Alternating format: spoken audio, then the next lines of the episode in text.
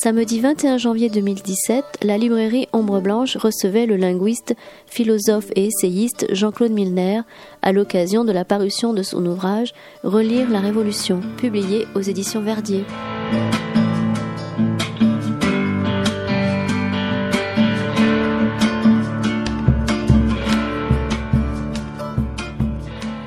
Je propose à ceux qui sont encore debout de venir s'asseoir et j'espère que vous saurez excuser les retardataires qui viendront euh, occuper les chaises peut-être petit à petit. C'est voilà, enfin, vous, êtes à l'heure et je vous en remercie et, nous nous sommes légèrement en retard et il va être temps donc de relire la Révolution. Donc merci pour votre présence, merci euh, Jean-Claude Milner de retrouver votre public, euh, vos lecteurs toulousains pour ce livre dont je rappelle qu'il est il a été publié aux éditions Verdier en septembre euh, de l'année dernière et qu'il euh, il chemine, euh, il chemine et je pense qu'il n'a pas fini de cheminer comme comme la plupart de vos de vos livres et, on sait que vous avez du public partout à Paris, mais aussi ici dans ce sud près de de l'abbaye de la Grâce où nous vous écoutons tous les étés depuis longtemps déjà, et j'espère encore pour, un, pour une grande éternité. Merci donc pour votre présence. Vous serez accompagné euh, pour euh, relire la Révolution de, de deux de vos fervents lecteurs et, et donc qui essaieront de peut-être de décrypter des choses, de faire découvrir des choses, qui sait, euh, sous, euh, sous votre écriture. Euh, il s'agit d'Olivier Carrero, que vous connaissez déjà bien, puisqu'Olivier vous a accompagné à, plusieurs reprises et que vous le voyez tous ces étés, justement, au banquet du Livre de la Grâce. Et puis Jean-Paul Malrieux, que vous connaissez aussi depuis sûrement plus longtemps. voilà, donc... Voilà, il a, il a donc déplacé. C'est un, un déplacement de la rue d'Ulm à Toulouse. bon, Merci donc euh, Jean-Paul, euh, euh, dont je rappelle que toi tu es dans une autre sphère de révolution, une révolution plus scientifique, et que tu as publié dans cette plusieurs livres, dont deux que nous que j'ai eu le bonheur de, de, publier il y a quelques années. J'espère bientôt avoir un autre bonheur, qui sait. Bon, hein, voilà. Bien, merci à tous trois. Je vais laisser Olivier commencer à commencer le débat. Voilà, toujours avec euh, détendez-vous, Olivier.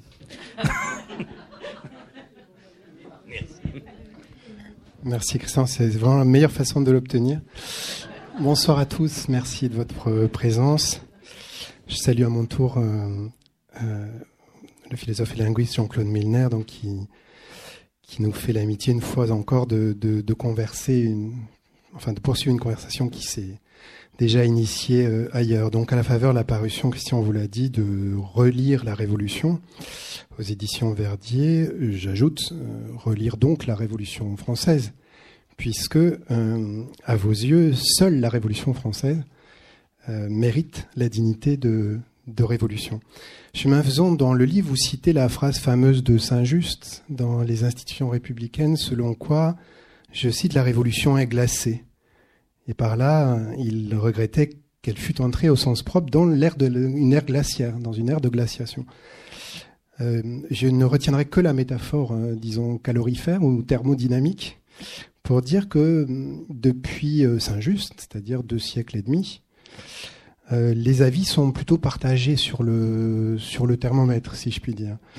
D'aucuns se sont beaucoup échauffés à ce mot, à ce mot de feu, à ce brasero qu'est le mot de révolution spécialement au XXe siècle. D'autres, euh, au contraire, très vite, dès le XIXe siècle, ont jugé ce mot, disons, glaçant. À défaut de glacé, glaçant en tout cas, et notamment en commémorant le, souvenir de la terreur. Et puis certains, euh, très minoritaires aujourd'hui, semblent espérer que quelques braises couvent encore sous, la cendre. Alors, y a-t-il moyen de réchauffer quelque peu intellectuellement, politiquement, ce mot euh, pétrifié de révolution? Ne faut-il pas le souhaiter? Au sens où s'en passer tout à fait, ce serait euh, peut-être renoncer à donner un peu d'ardeur à notre présent euh, politique. Et je ne sais pas ce que vous en pensez, mais le fond de l'air est frais en ce moment. Faut-il au contraire faire son deuil de ce mot, le laisser à son repos, son destin de, de marbre? Est-ce qu'il n'est pas simplement du pur réchauffé? J'en donnerai un dernier exemple sous une forme un peu folklorique kitsch ou bouffonne. Hein. Je rappelle que le dernier, enfin le livre d'Emmanuel Macron s'intitule Révolution. S'il s'agit de faire révolution par l'ouverture dominicale des, grands magasins, on peut dire peut-être calmement que la notion de révolution a dilapidé un peu de son énergie euh, historique. Ou alors que ce mot tragique revient sous une forme euh, comique, comme disait, euh, comme disait Marx. Ce sont peut-être quelques-unes de ces questions que nous allons tenter, Jean-Paul et moi, de, poser, de vous poser. Je suis heureux de pouvoir le faire avec mon ami, parce qu'il est une tête bien plus politique que moi, et puis aussi, si je peux me permettre, pour tous les deux, pour la dimension générationnelle. Euh, vous avez, vous vous êtes frôlés dans des espaces-temps politiques euh, parallèles, je dirais, avec des points de tangence à l'école normale supérieure. L'un a été plus altusérien que l'autre, me semble-t-il. vous avez en tout cas été pris dans une certaine gravitation d'un marxisme critique et vous rappelez, euh, Jean-Claude Miller, que le marxisme est avant tout une doctrine de la révolution. Donc je, me permettrai de dire que vous êtes à ce titre héritier, euh, co-orphelin peut-être, des promesses qui étaient incluses dans le mot même de, révolution, alors que c'est un mot qui a toujours été un peu abstrait et désincarné dans la mienne. Alors, j'ouvre le, bal par peut-être une première question qui porterait simplement, euh, avant d'ouvrir le livre, sur son titre même, que je prends au sérieux dans les deux mots qu'il porte, et d'abord par ce verbe peut-être étonnant, relire la Révolution. On vous sait, euh, je vous sais, grand lecteur, lecteur en toute chose, j'allais dire, euh, dans, l'existence, mais tout de même, euh, la Révolution est-elle un texte qu'il faille donc la lire, puis la relire éventuellement? Qu'il y ait euh, de votre part, en tant que linguiste aussi, euh, une attention particulière aux traits textuels dans la Révolution française, c'est entendu. Vous accordez une grande importance à la déclaration des droits, à certains discours à la Convention de Robespierre. Euh, voilà, le mot fripon est vraiment glosé chez vous. Mais est-ce à dire que la Révolution elle-même est, un texte? Et sinon, quel est le sens de ce verbe relativement inattendu euh, qui est celui de relire? On a voulu autrefois euh, penser la Révolution française. Euh, François Furet, est-ce que ça a été si mal fait qu'il faille repenser en relisant aujourd'hui la Révolution? Je vais m'appuyer sur, sur votre dernière remarque, mais je remonterai, je remonterai aussi à votre propos introductif qui par certains points, ne me, satisfait pas entièrement. Euh, pour, je n'affirme pas que la Révolution française ou autre soit un texte, mais euh, je j'affirme qu'on peut, par choix de méthode, la traiter comme un texte. Ce qui ne veut pas dire que ce choix de méthode exclut d'autres, possibilités. Euh, qu'est-ce que ça veut dire que traiter euh, une séquence d'événements comme un texte, ou si vous voulez comme un discours, cela veut dire qu'on peut y reconnaître des césures, on peut y reconnaître des, comment dire, des, déplacements de fragments qui se réinsèrent à, d'autres, à, d'autres, moments. c'est donc. Euh, ce n'est pas l'affirmation. Séquence historique, toute séquence historique est un texte, mais c'est l'affirmation que toute séquence historique peut être traitée comme un texte sans que ce soit la seule euh, manière possible d'aborder une, séquence historique. Il m'est arrivé de traiter comme un texte, par exemple, euh, l'histoire de France, euh, l'histoire de l'établissement de la République, de la Troisième République en France. On peut la traiter, la traiter comme un texte, et c'est, mon avis, ça donne des résultats féconds, mais pour autant, je ne dirais pas que c'est la seule méthode possible. Alors, là, je m'explique sur l'emploi du mot lire. Évidemment, il y a la détermination du relire. Et ça veut dire que je ne suis pas, qu'à mes yeux, je ne suis pas du tout le premier à avoir traité la, Révolution française euh, comme un texte. Je pense que c'est euh, l'on peut, je ne dirais pas non plus que c'est la seule manière de le lire, euh, qu'on peut euh, lire la manière dont Chateaubriand ressaisit cette, euh, cette période dont il a été partiellement le témoin direct. Je dis partiellement parce qu'il n'a pas été tout le temps là, mais il a été là pendant période importante et, il a vécu cet aspect de la Révolution euh, qui, qui est tout simplement l'émigration. On ne peut pas détacher l'émigration de la Révolution française. Elle en est une conséquence et elle a des conséquences très importantes. Euh, donc, euh, je, ne pense pas être le premier. De la même manière, dans un registre tout à fait différent, euh, quelqu'un comme, comme Michelet traite voilà, la, longue séquence révolutionnaire, enfin celle qui devient longue sous sa, sous sa, sous sa plume, euh, comme un texte, pratiquement avec une introduction, des chapitres euh, et une, une, conclusion finale. Donc le, préfixe re dans, relire euh, se, rattache à des précédents.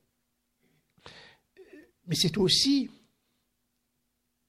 une relecture, en tout cas un retour par rapport à ma propre, euh, mon propre rapport euh, à la fois à la Révolution française et au mot révolution, puisque la référence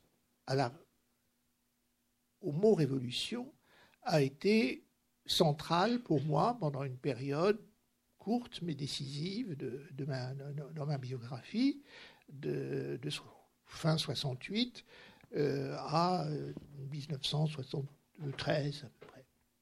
Et le, le groupe maoïste auquel j'appartenais, la gauche prolétarienne, se considérait comme une organisation révolutionnaire et considérait que la révolution, avec euh, euh, une interprétation du, terme que la révolution serait le passage nécessaire euh, dans le, développement du, projet qui, était, qui était le sien. Alors là, je reviens sur votre introduction. Je ne suis pas, dans mon livre, je ne dis pas que j'accorde autant de place j'accorde autant d'importance euh, à la Révolution française qu'à l'emploi du mot révolution de manière indépendante de la Révolution française. Et pour moi, il a été, il a été important de euh, situer euh, le fait que la Révolution française ne se pense pas comme elle-même comme le, inaugurant euh, une ère de révolution. C'est venu, si j'ose dire, de ceux qui sont, venus après, de préférence de ceux qui n'avaient aucune relation directe avec, euh, avec la Révolution. C'est le 19e siècle qui commence à penser que l'épisode Révolution est un épisode qui est en fait l'épisode majeur de toute histoire possible. C'est-à-dire qu'en fait, le mouvement par lequel, Foucault l'a signalé, par lequel l'histoire, avec un grand H, euh, devient ce que Foucault appelle un quasi-transcendantal, euh, qui est un mouvement qui commence euh, au XIXe siècle, là on parle de, de l'Europe, bien entendu, ce mouvement est indissociable, bien que Foucault n'en fasse pas mention, est indissociable de la conviction qu'il y a des événements qui sont en quelque sorte l'effectuation maximale de l'histoire. Et parmi ces événements, au premier rang, il y a les révolutions. Révolution de 1830, révolution de 1848, la, visée d'une révolution euh, en, Russie, c'est quelque chose qui anime l'ensemble de, ce qu'on peut appeler l'intellectualité européenne, à ce moment, que l'on soit euh, pour, soit, que l'on soit contre. Quelqu'un comme Nietzsche considère la possibilité d'une révolution comme une calamité, mais il est en même temps convaincu que si on croit à l'histoire, alors on croit aussi que la révolution est le, euh, point de concentration maximale de l'histoire. Et c'est pourquoi d'ailleurs il va ne pas croire à l'histoire.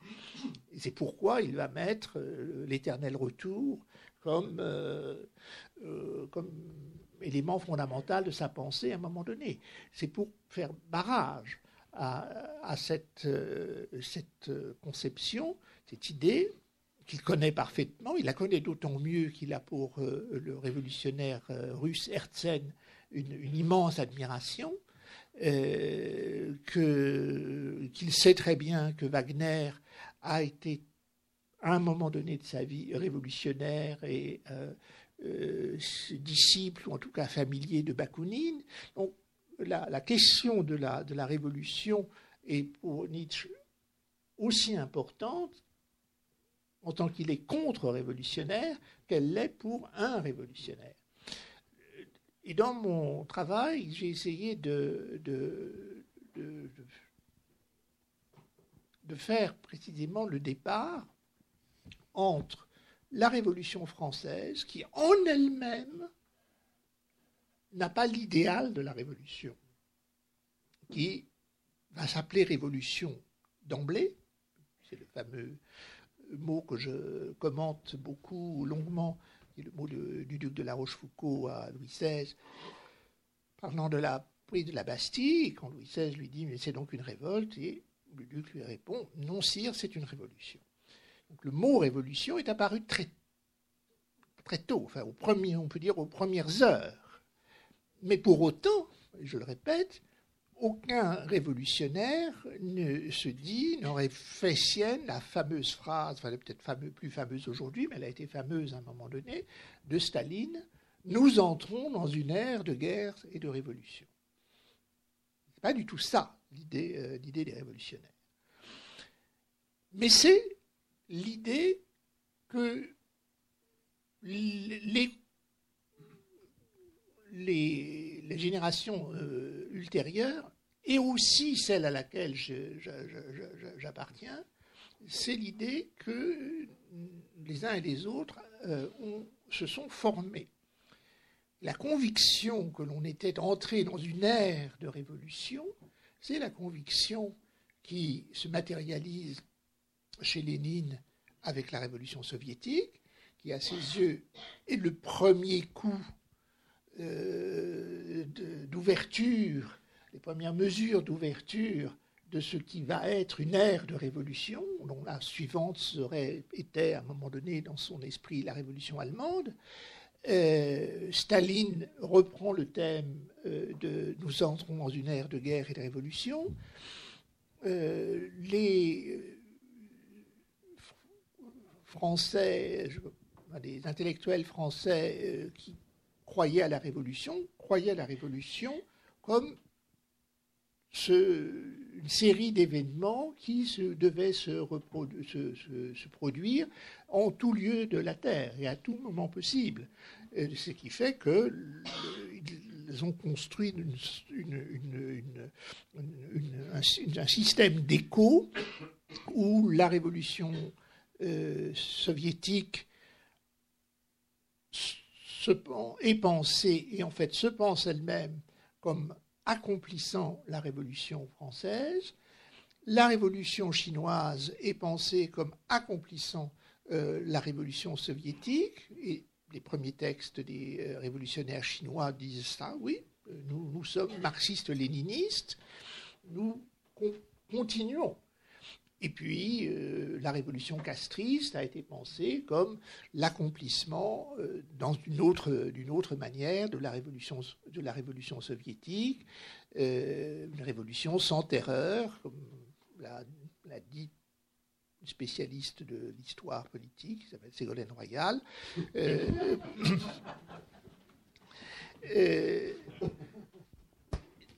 Et cette forme de rapport à la révolution, c'est ce que j'appelle la croyance révolutionnaire. La croyance révolutionnaire qui m'habitait, moi et d'autres, à l'époque de, mon, engagement euh, révolutionnaire, qui je pense était présent chez beaucoup de, gens de notre génération. Euh, cette croyance révolutionnaire, je crois qu'elle est aujourd'hui battue en brèche. Ce qui ne veut pas dire que plus personne ne croit à la révolution. Je pense qu'il y a sur Terre, en France certainement, mais pas seulement en France, sur Terre, pratiquement sur toute la surface du globe, vous trouverez des gens qui croient à un idéal qui est l'idéal de la révolution. Mais je ne crois pas qu'ils pensent, qu'ils inscrivent toujours, qu'ils continuent d'inscrire cet idéal dans cette croyance révolutionnaire qui a été si présente euh, euh, jusqu'à la fin du XXe siècle. Euh, il y a donc une, une équivoque à dissiper.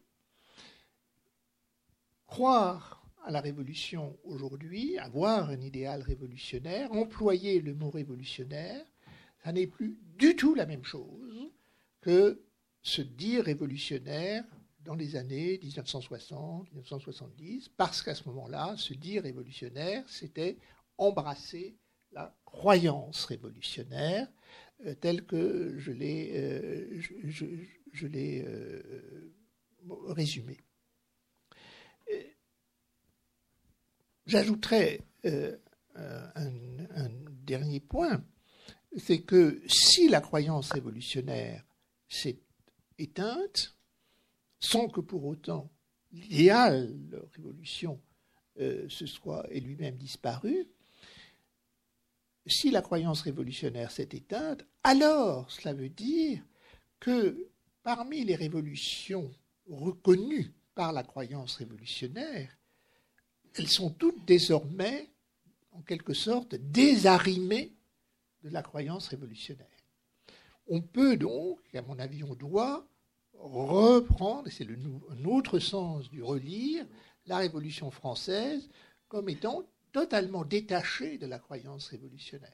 Nous devons aborder la Révolution française sans nous poser la question de savoir si elle sera accomplie par, euh, si elle annonce quelque chose qui sera accompli par la révolution soviétique ou par la révolution chinoise. Euh, si vous lisez par exemple quelqu'un, un historien comme, euh, comme Soboul, il ne peut pas s'empêcher d'examiner, de, d'interpréter les, décrets de Ventose pris par, par Saint-Just comme l'amorce d'une politique qui serait en quelque sorte développée par Lénine en 1917. Ça à mon avis, ça n'a aucun sens. Il faut prendre euh, la politique de Saint-Just pour ce qu'elle est au moment où, elle est. Et il faut prendre le mot révolution dans la bouche euh, du duc de la Rochefoucauld comme étant le mot que prononce quelqu'un qui ne sait pas ce qui va se passer qui par conséquent ne sait pas qu'il parle à Louis XVI de révolution et qu'en même temps il lui annonce euh, sa décapitation. Il ne le sait pas.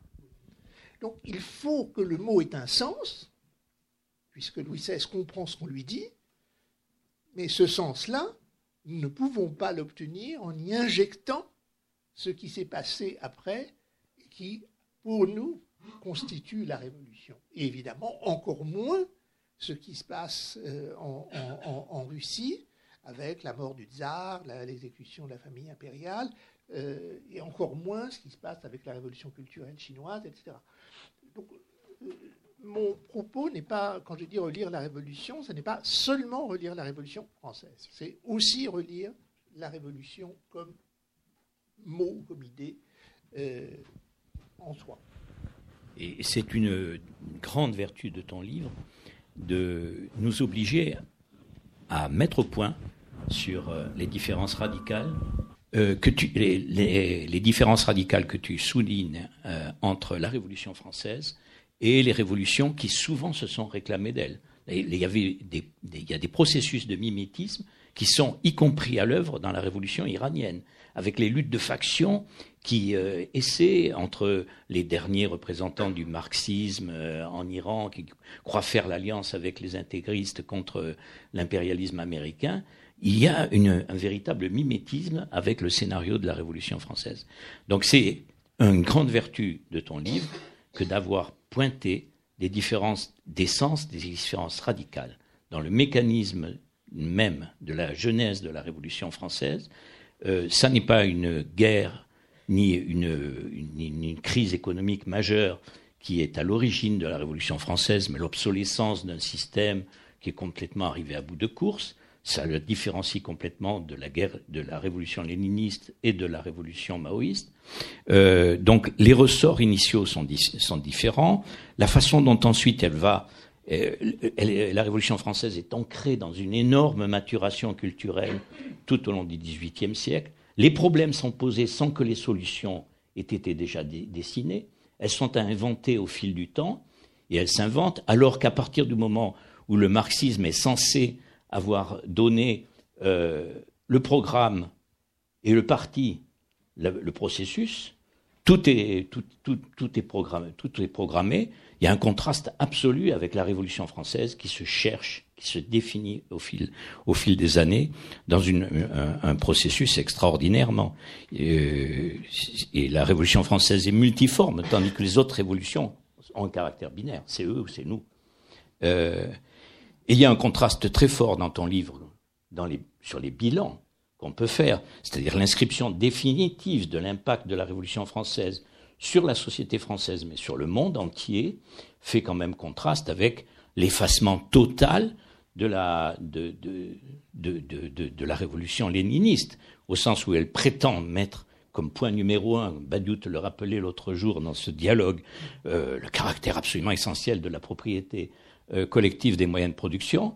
Et 70 ans après, 70 ans de propriété collective, on dépossède le peuple en question de, sa propriété, c'est des mafieux qui s'en emparent, et tout se passe très tranquillement, sans, ce qui pose un sacré problème de, bilan. Et pour ce qui est de la révolution maoïste, on peut dire qu'effectivement, euh, le résultat n'est pas nul hein, pour, le, pour le peuple chinois, loin de là, mais euh, c'est quand même, le bilan, c'est une invention d'un capitalisme de type nouveau, d'un partenariat parti, euh, parti privé.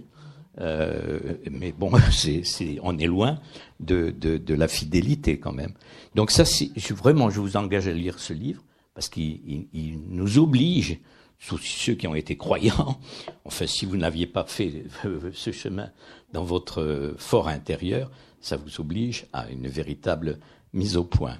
Et euh, mise au point là-dessus, et mise au point sur votre croyance révolutionnaire, ça c'est quelque chose de très, de, très intéressant. C'est vrai que même les générations avant la nôtre ont vécu. Euh, moi, je suis fils de communiste, euh, petit-fils de, de, socialiste, et je peux dire que c'est tout au fil de, pendant deux siècles, euh, l'existence au moins dans la société d'un fort courant qui est inscrit dans une espérance révolutionnaire, dans une croyance révolutionnaire, euh, c'est quelque chose qui a vraiment structuré euh, notre société. Et là, je voudrais te poser une question, parce que tu, pointes l'importance de l'importance de l'inscription la sortie d'un temps cyclique euh, et l'inscription dans un temps linéaire. Bon, on peut discuter parce que je pense quand même que depuis la, depuis la Renaissance, on n'était plus dans un temps cyclique. Avec deux siècles de monarchie absolue, qu'est-ce qui est resté de cycle là-dedans? Mais euh, euh, est-ce que on a d'une part dans nos sociétés la croyance révolutionnaire et d'un autre côté, on a une espérance réformiste qui est toutes les deux s'inscrivent dans un temps linéaire. La première dit que l'histoire va par à coup, euh, l'autre dit qu'elle glisse lentement vers le mieux, et euh, elles ont fonctionné de fait dialectiquement l'une avec l'autre. C'est-à-dire que la, l'espérance réformiste pouvait dire attention, il y a des gens qui veulent, qui, qui veulent procéder par la révolution. Et euh, cette, cette peur inspirée aux classes possédantes, une trouille suffisante pour qu'effectivement ils concèdent et, qui, donne qui délègue une partie du pouvoir à ceux qui étaient les porteurs de, de l'espérance réformiste. Et on est aujourd'hui dans une situation où la croyance révolutionnaire étant morte, ce, cet, cet, élément de, de, de menace s'effondre. Et euh, effectivement, ce à quoi on assiste, c'est un retour sur les concessions qui avaient pu être faites à un certain moment euh, de la part de ceux qui ont et pouvoir et fortune. Je me rappelle avoir entendu euh, Raymond Aron, c'était à la radio. C'était pas dans un cours, je veux dire. C'était, il répondait à un journaliste et euh, il disait il y a deux types de, d'esprit. il y a ceux qui pensent qu'on ne peut rien changer dans la société telle qu'elle est, sauf à tout changer. Cela, on appelle des appels révolutionnaires. Et puis il y a ceux qui pensent qu'on peut changer quelque chose. Ceux-là, on les appelle des réformistes. Et c'était très malin de sa part, parce qu'il il inversait en quelque sorte euh, la charge de la preuve. Ceux, qui pensaient qu'on ne pouvait rien changer, c'était les révolutionnaires. Ceux qui pensaient qu'on peut changer quelque chose, c'était les réformistes. Euh, qu'est-ce que qu'est-ce qui me fait penser que la Révolution française a... Bon, je, critique moi-même dans mon, dans mon livre la, notion de réussite. Je discute, je discute euh, Anna Arendt et je discute euh, la position d'Anna Arendt qui en gros dit c'est quand même curieux que euh, personne n'accorde d'importance à la, révolution américaine alors qu'elle a réussi de façon éclatante, euh, alors que la Révolution française compte énormément, alors qu'elle a échoué euh, de manière, et je fais la remarque suivante, que la notion de réussite et d'échec n'est pas une, n'est pas une notion claire. Qu'est-ce qu'on appelle une réussite? Qu'est-ce qu'on appelle un échec? Je rappelle que pour euh, la Révolution américaine, celle qui a commencé en 1776 et qui se termine, disons en gros, dix ans après avec la, la Constitution des États-Unis, euh, l'esclavage existe toujours. Est-ce qu'on peut considérer que c'est une réussite? Et pour résoudre la question de l'esclavage, il faut attendre pratiquement un siècle, c'est la guerre de, sécession, et une, ça se résout par, par, une guerre interne, une guerre civile, et qui est une des guerres les plus violentes que l'on connaisse. Euh, ce qui veut dire, et je dis même de façon un peu provocatrice, que l'histoire des États-Unis est une histoire de guerre tellement violente sur euh, la durée d'un siècle que les guerres de Napoléon euh, paraissent un jeu d'enfant à côté, parce que euh, c'est l'anéantissement d'un peuple, enfin deux peuples, je parle des, Indiens, et c'est une guerre civile sanglante dont le souvenir n'est pas du tout effacé. Je regardais quelques images de, de l'intronisation de Trump, où il y avait des gens qui défilaient avec le costume de, l'armée confédérée. C'est-à-dire que le souvenir du, Sud euh, vaincu est un souvenir qui est, toujours vivant euh, aux États-Unis. La, blessure n'est pas, pas, pas refermée. Euh, alors, est-ce qu'on peut parler de réussite euh, de ce point de vue-là? Mais et je dis finalement, euh, la réussite à laquelle pense Anna Arendt, c'est simplement la réussite de 45, c'est-à-dire la réussite qui fait que les États-Unis deviennent la superpuissance. J'ai dit, ben ça, si on, on, on, emploie cette logique, ça veut dire que la Révolution française aurait réussi si Napoléon avait gagné à Waterloo. c'est polémique, mais c'est simplement pour dire que la notion de réussite et d'échec est une notion très difficile à utiliser en, matière de politique et en matière d'histoire. Néanmoins, concernant, concernant la Révolution française, il y a un point qu'on ne souligne à mes yeux jamais suffisamment. Euh, je l'ai, dois dire, pas vraiment vu sous la plume des historiens de, de profession, c'est que l'histoire de l'Europe, depuis, depuis Rome, et en fait depuis la Grèce, est hantée, traversée, hantée par ce qu'on appelle la question agraire. Autrement dit, le fait que ceux qui travaillent la terre ne la possèdent. Cette contradiction traverse l'histoire européenne depuis l'Antiquité, le Moyen Âge, la Renaissance, en France l'Ancien Régime, et au XVIIIe siècle, c'est la grande question qui agite les esprits.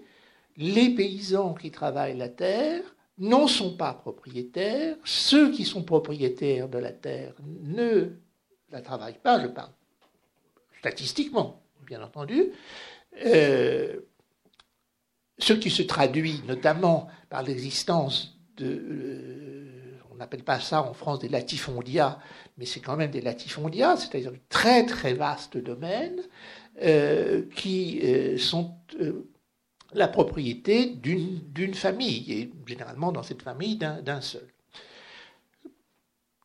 La Révolution française a mis fin à, la question agraire. Elle a présenté une solution de la question agraire, qui était que d'ouvrir comme horizon accessible, je ne dis pas que ça a été fait tout de suite, mais comme horizon accessible, la possibilité que ceux qui travaillent la terre en soient des propriétaires. C'est la notion de paysan, qui n'est pas du tout une notion si ancienne que ça. Quand euh, Balzac euh, intitule son roman Les paysans, il décrit une réalité sociale qui est toute récente, qui date de la Révolution française. Ce ne sont pas simplement les travailleurs de la terre, c'est pas du tout ça. Les paysans que décrit, euh, que décrit Balzac, et de façon extrêmement hostile, ce sont des petits propriétaires. Et cette forme de solution de la question agraire, c'est la première solution de la question agraire que euh, l'histoire de l'Europe est connue. Il n'y en a pas avant. Et la solidité de cette, solution, en gros, s'établit sur à peu près un siècle, parce que nous assistons à la fin. Aujourd'hui, on peut dire que la solution euh, propriétaire, travailleur de la terre, propriétaire de la terre, est mise euh, à l'écart euh, la politique européenne euh, a cela dans son, viseur, mais ça veut dire que cette solution, c'est la Révolution française qui l'a euh, mise en place, je ne dis pas qu'elle l'a conçue, elle l'a mise en place, elle l'a mise en place par un geste qui est un geste de très grande violence en vérité, qui est la nationalisation des biens du clergé et la nationalisation des biens des immigrés. C'est donc quelque chose où, euh, c'était un des éléments de la discussion que j'ai eue avec Badiou, c'est que ce qui permet la résolution de la question agraire, c'est le droit de propriété. C'est pas.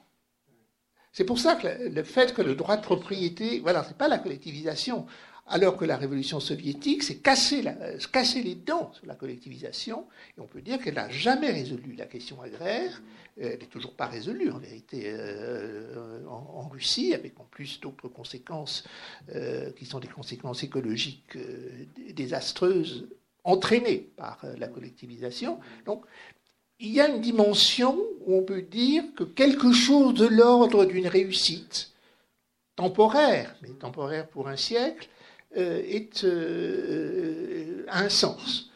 Euh, la, question agraire hantait l'histoire européenne depuis, depuis des siècles, depuis l'Antiquité, et là, elle trouve un traitement. Elle trouve un traitement, il est tout à fait intéressant de, de noter que dans les pays d'Europe où cette solution, où la, Révolution française n'a pas euh, imposé, euh, simplement n'est pas intervenu, ou ces, mesures n'ont pas pris force de loi, vous avez une crise agraire. L'Irlande, grave crise agraire au XIXe siècle, avec famine, euh, émigration forcée parce que les gens littéralement meurent de faim au sens strict du terme. Vous avez une crise agraire plus dissimulée en, Angleterre proprement dite, euh, où les, les, fermiers, ça, éclate dans les années 30 au XXe siècle, où les fermiers ne supportent plus d'avoir à payer la dîme, parce qu'ils payaient la dîme, les fermiers anglais. Euh, sur, euh, sur leur récolte. Ils payaient euh, le dixième de, la, de, de la valeur à l'église anglicane. Là aussi, on voit que la non-nationalisation des biens du clergé, la non-suppression de l'impôt ecclésiastique, toutes ces mesures que la Révolution française a prises ont eu des conséquences sur, euh, sur, euh, sur la paysannerie. Donc il y a au moins un domaine où je parlerai d'une réussite au sens très relatif que j'accorde au mot réussite, par opposition au sens en quelque sorte absolu que lui donne, que lui donne Anna Arendt, où réussite veut simplement dire euh, triomphe militaire éternel, alors que nous voyons bien aujourd'hui que les résultats de la gloire de 1945 aux États-Unis euh, n'existent plus. Ils traversent une grave crise, masquée par différentes choses. Donc voilà. Euh, je ne sais pas si ça répond à, la, question que tu, me posais, mais en tout cas, ça donne un élément de, repérage. Euh, il y a quelque chose dans ce qu'a fait la Révolution française. Euh, je prends cet exemple-là, il y en aurait évidemment d'autres, mais les autres, on les connaît. L'émergence, la, montée de la bourgeoisie, la disparition de la vieille aristocratie, tout, ça, on peut, ça c'est connu. Mais je suis frappé par le fait que les historiens ne mentionnent pas la question agraire, alors que c'est une question absolument centrale dans une période où l'agriculture est encore la source euh, fondamentale, essentielle euh, de, Évidemment, ça entraîne que, euh, si vous voulez, c'est une remarque qui rejaillit sur l'actualité, on parle beaucoup aujourd'hui des circuits longs et des circuits courts, concernant justement l'alimentation. La solution, que la Révolution française a installée est une solution qui repose sur le circuit court. Autrement, le plus court possible. Autrement dit, la paysannerie vend ses produits euh, aux euh, villes les plus proches. Le théoricien des circuits longs, le premier, c'est Adam Smith. Et Adam Smith écrit en toutes lettres dans euh, La richesse des nations, un pays n'a pas besoin d'avoir d'agriculture parce qu'il trouvera toujours sur un point du globe de quoi nourrir sa population à condition qu'il inscrive euh, la production alimentaire dans euh, le système de la marchandise euh, et qu'il accumule par son propre commerce suffisamment de, richesses pour pouvoir ça, c'est la, la, doctrine du circuit long. Et on voit très bien que tout l'enjeu des discussions actuelles sur circuit long et circuit court, ce n'est pas seulement la question écologique. Il y a cette dimension-là. Il y a aussi une question qui concerne la nature de la, question agraire. Voilà, j'ai.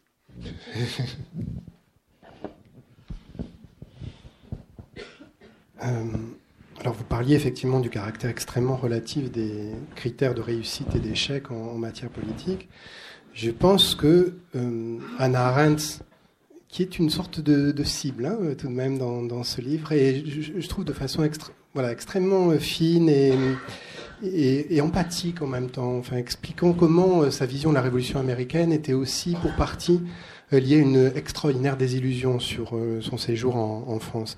Je pense que quand Anna Arendt disait que la révolution française avait échoué, elle avait tout de même un critère, elle, en tête assez précis, qui était euh, outre bien sûr celui du caractère nu des droits, nous en, reparlerons tout à l'heure à propos de la déclaration, mais c'est tout de même le fait de la terreur, le fait massif hein, de la terreur. On pourrait tout de même, j'y pense, en, dire un mot, puisque vous avez une vision tout à fait équilibrée euh, de la Révolution française comme étant une sorte de Janus euh, bifrons. Elle est à la fois la déclaration des droits et à la fois la terreur. Les deux moments doivent être pensés ensemble, articulés. Je vous propose de dire quelques mots sur, disons, les figures politiques de la mort euh, pendant la Révolution française. Thème qui travaille vos derniers livres euh, puissamment, de plus en plus puissamment, auquel je suis infiniment sensible.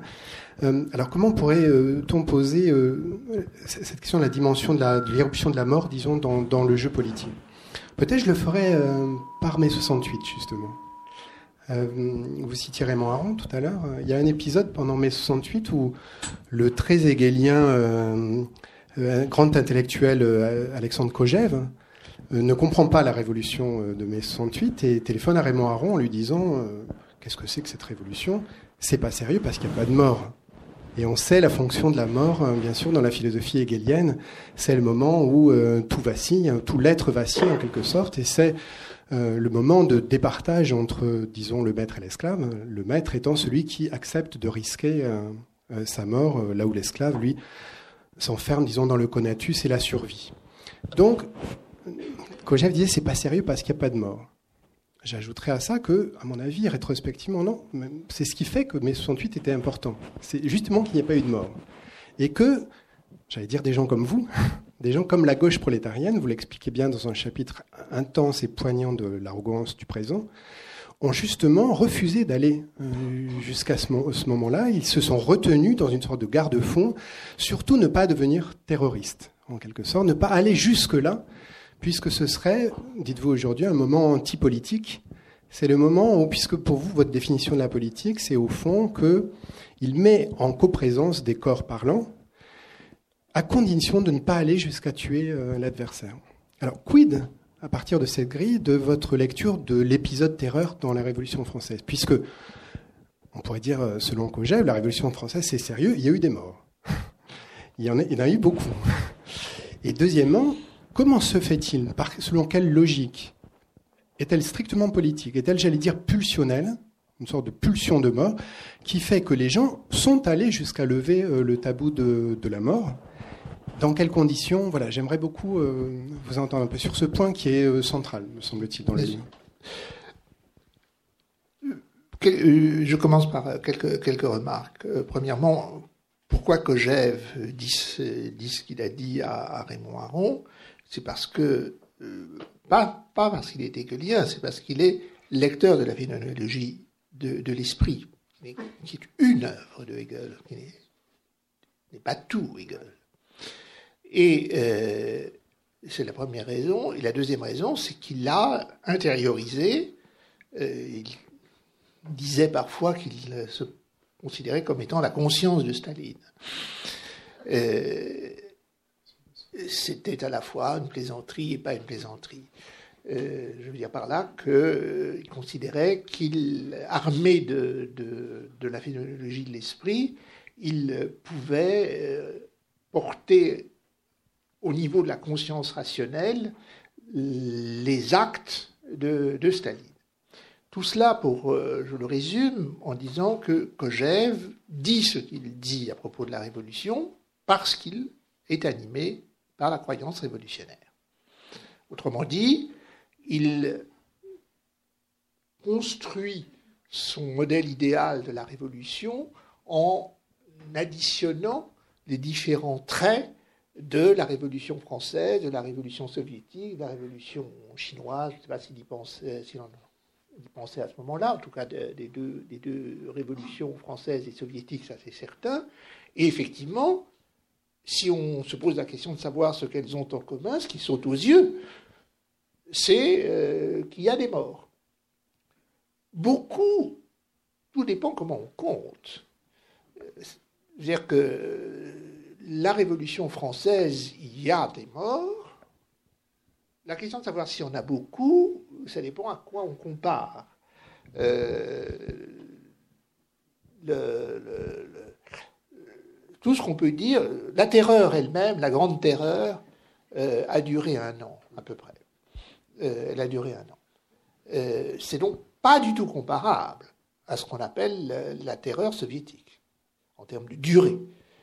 La terreur révolutionnaire ne, ne connaît pas l'enfermement.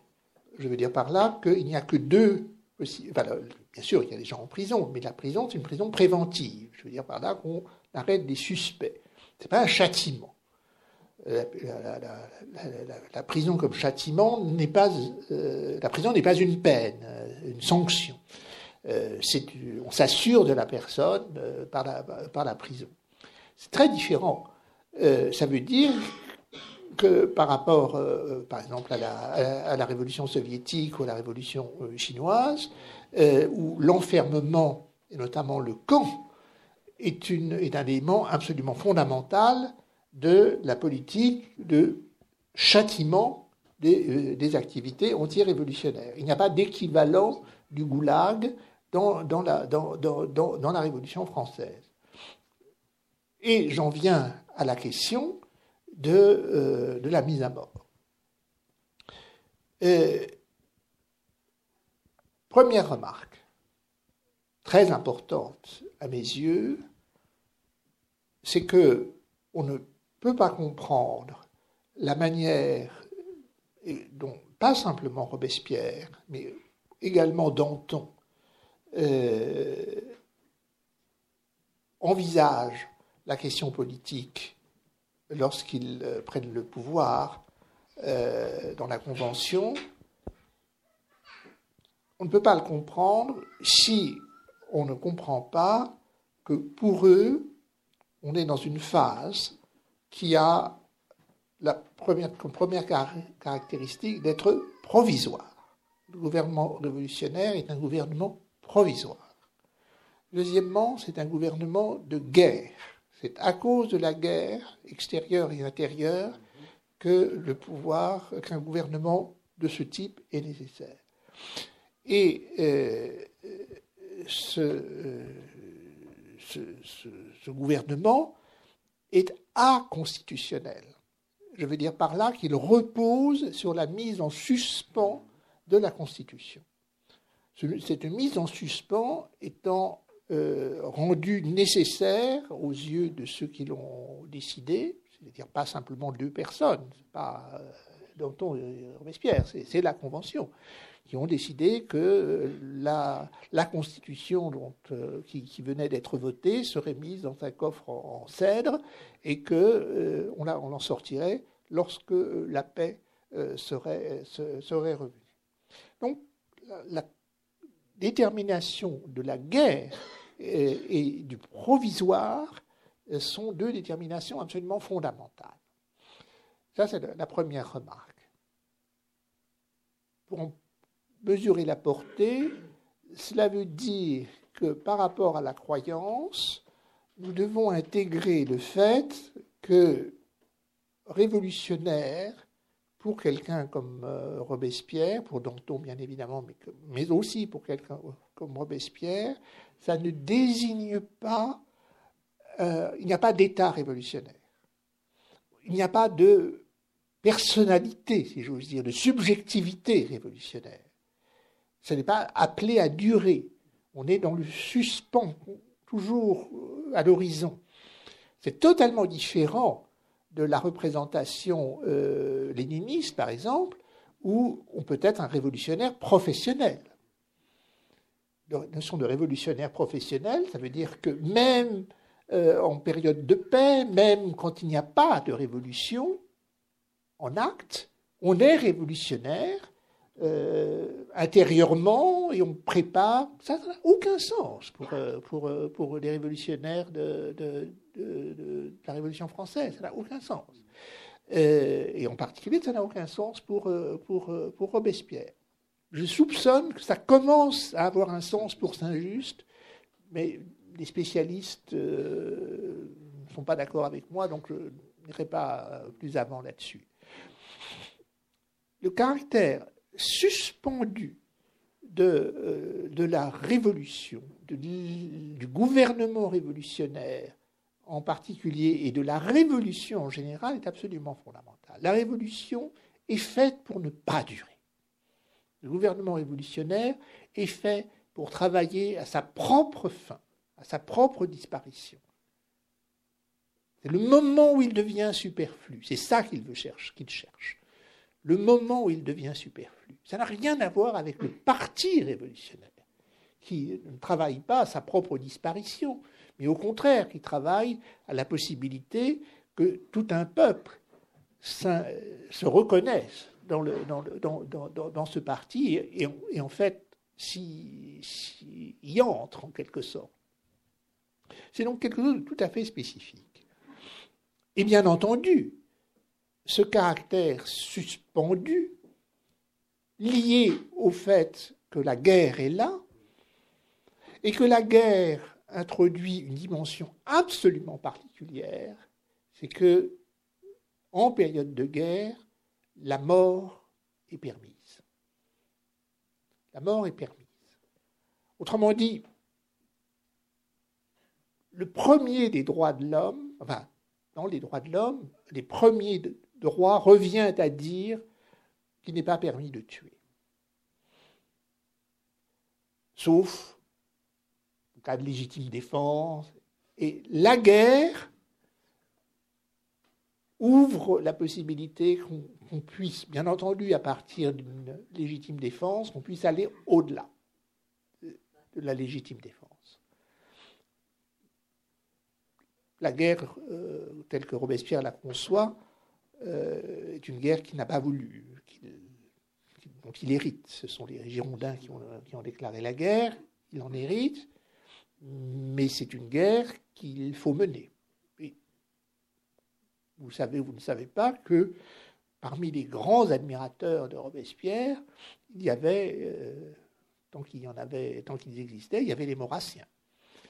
Euh, les Maurassiens admiraient Robespierre parce qu'ils considéraient que Robespierre était un chef de guerre remarquable dans une situation. La question de la mort permise rejaillit sur la question de la politique. Dans son discours du 8 Thermidor, Robespierre le dit très, je trouve, de façon extrêmement claire. Il dit à ceux qui l'écoutent, à la Convention, il dit, idéalement, idéalement, il n'y aurait aucune euh, coercition à exercer.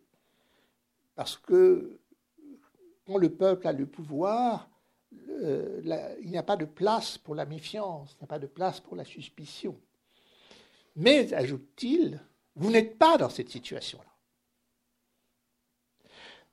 Par voie de conséquence, là j'expose ce qui me paraît être la logique de la position de Robespierre, je ne dis pas que ce serait quelque chose à, quoi moi j'adhérerais, la, la thèse fondamentale suivant laquelle la politique consiste à ne pas tuer son adversaire, à considérer son adversaire comme autre chose qu'un ennemi. Un ennemi, on le combat, et le cas échéant, on le combat jusqu'à le tuer. L'adversaire, on le combat, mais jamais jusqu'à le tuer. Cette définition-là, euh, la politique soit définisse par on ne tue pas son adversaire, je la tiens d'un arrêt ce qui colore ma critique à l'égard d'Anna Arendt. C'est-à-dire que je, la critique dans son commentaire de la Révolution française, mais je reprends d'elle sa, définition de ce qui caractérise la, politique. Multiplicité de corps, euh, corps parlants qui s'interdisent de tuer euh, quelque autre corps parlant au nom de la politique, de l'opposition euh, politique. Bien évidemment, ce que Robespierre pense, c'est que effectivement, la politique c'est de ne pas tuer son adversaire. Mais dans la période qui est celle-là, où en vérité tout est en suspens, la Constitution est en suspens, la définition fondamentale euh, de la politique est en suspens, alors la, la mise à mort de l'adversaire peut devenir nécessaire. Parce qu'en vérité, on est dans une situation où la limite entre adversaire politique et ennemi, cette limite est franchissable. Et franchissable en fait dans les deux sens. Euh, c'est ça le caractère tragique de la situation de Robespierre. Alors j'en viens à cette affaire de terreur. Le point de départ de la terreur, c'est un mot qui est employé de manière euh, assez large et assez flottante, mais on peut l'employer de manière précise pour décrire la terreur, enfin, on la grande terreur, qui est l'œuvre de la Convention.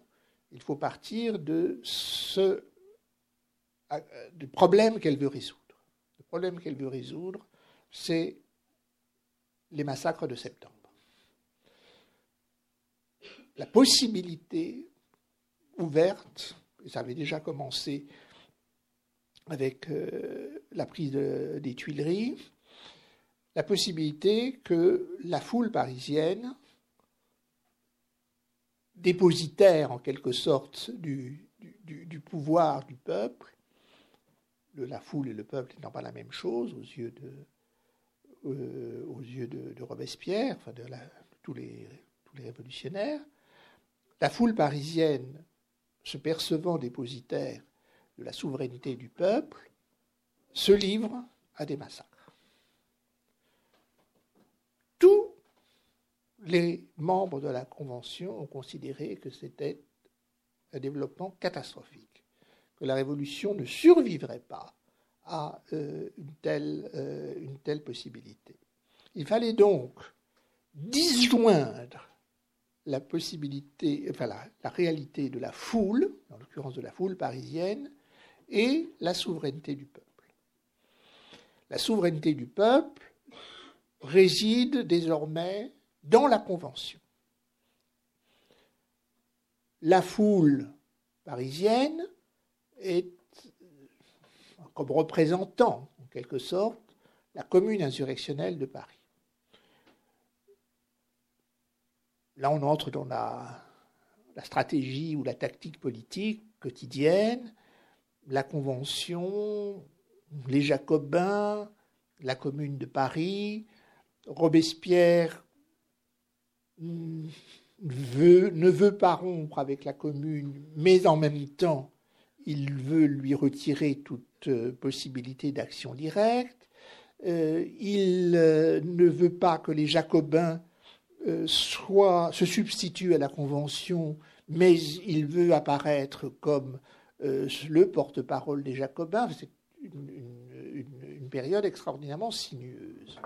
Mais pour en revenir à l'essentiel, la terreur robespierriste, qui d'ailleurs au début est une, terreur dantonienne et robespierriste, est une terreur qui vise à retirer de la foule la possibilité de la mise à mort la possibilité de la mise à mort doit être confiée à un tribunal qui prend une décision. Il n'a que deux types de décisions possibles, soit l'innocence, on relâche, soit la mise à mort. Il n'y a pas d'intermédiaire, et c'est là ce que je disais précédemment, il n'y a pas cet intermédiaire que nous connaissons, qui est l'ensemble, l'échelonnement des peines de prison. Euh, à ce moment-là, la question de l'emprisonnement comme châtiment euh, est, mise de côté. La terreur révolutionnaire,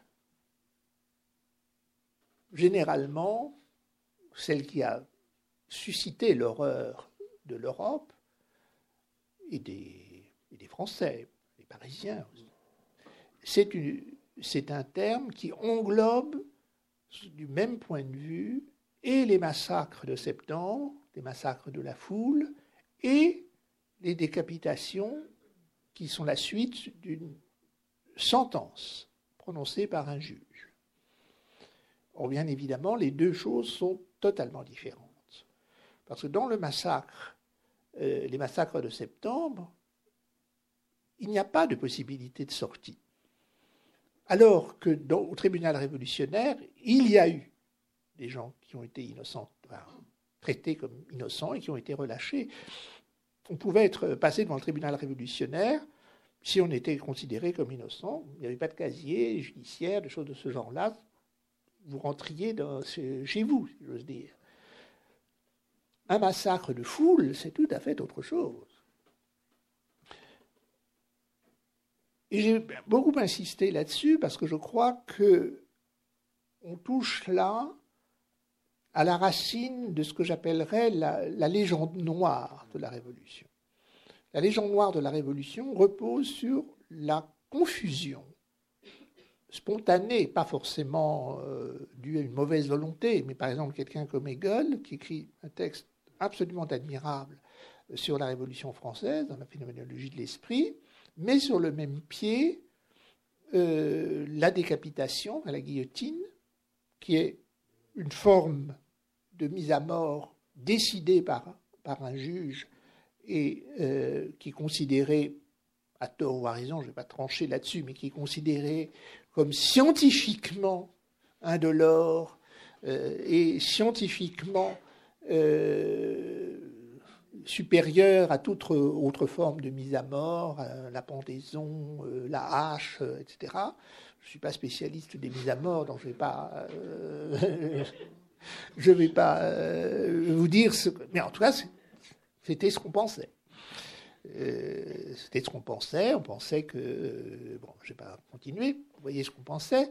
Euh, disons que entre ça et le, massacre, et des cas de dépaissement qui ont eu lieu dans, dans, les massacres de septembre, les gens qui ont été déchiquetés véritablement, il y a une différence de nature. En dehors du fait dans un cas, c'est prononcé par un juge. Euh, le texte de, Hegel met sur le même pied euh, les deux choses, et notamment, il met sur le même pied la guillotine et les noyades de Nantes. Or, les noyades de Nantes euh, ont été considérées par Robespierre comme, un crime le responsable Carrier, dès que Robespierre a eu connaissance de, la chose, a été rappelé euh, en toute hâte. Et euh, Fouché à Lyon a fait tirer au canon sur la foule. Dès que Robespierre l'a su, il a fait revenir Fouché à Paris le plus vite possible. Et on a un témoignage, qui est le témoignage de la sœur de Robespierre, qui décrit euh, Fouché reçu euh, euh, par, Robespierre, revenant de Lyon, Fouché revenant de Lyon, reçu par Robespierre, et sortant blanc comme un linge, parce qu'il pense que sa dernière heure est arrivée. C'est-à-dire que Robespierre l'a, traité de, traître à la Révolution c'est d'ailleurs le point de départ de la conspiration qui va conduire euh, à la chute de Robespierre le 9 Thermidor, puisque c'est Fouché qui va être euh, le, metteur en œuvre du, complot. Donc, je sais bien que ça nous est difficile à entendre, mais il n'y a pas encore si longtemps que ça, en France, la majorité des Français considéraient que la peine de mort était une chose parfaitement justifiée. Euh, il n'y a pas si longtemps que ça, on considérait en France, je veux dire au XXe siècle, que la peine de mort, en elle-même parfaitement justifiée, devait être mise en œuvre par des moyens qui soient, dont on ait la certitude qu'ils soient ne soit pas cruel, qu'il, euh, ne fasse pas souffrir. Et l'opinion française considérait que la guillotine était le moyen le moins douloureux. Et je parle d'une opinion qui était très largement acceptée.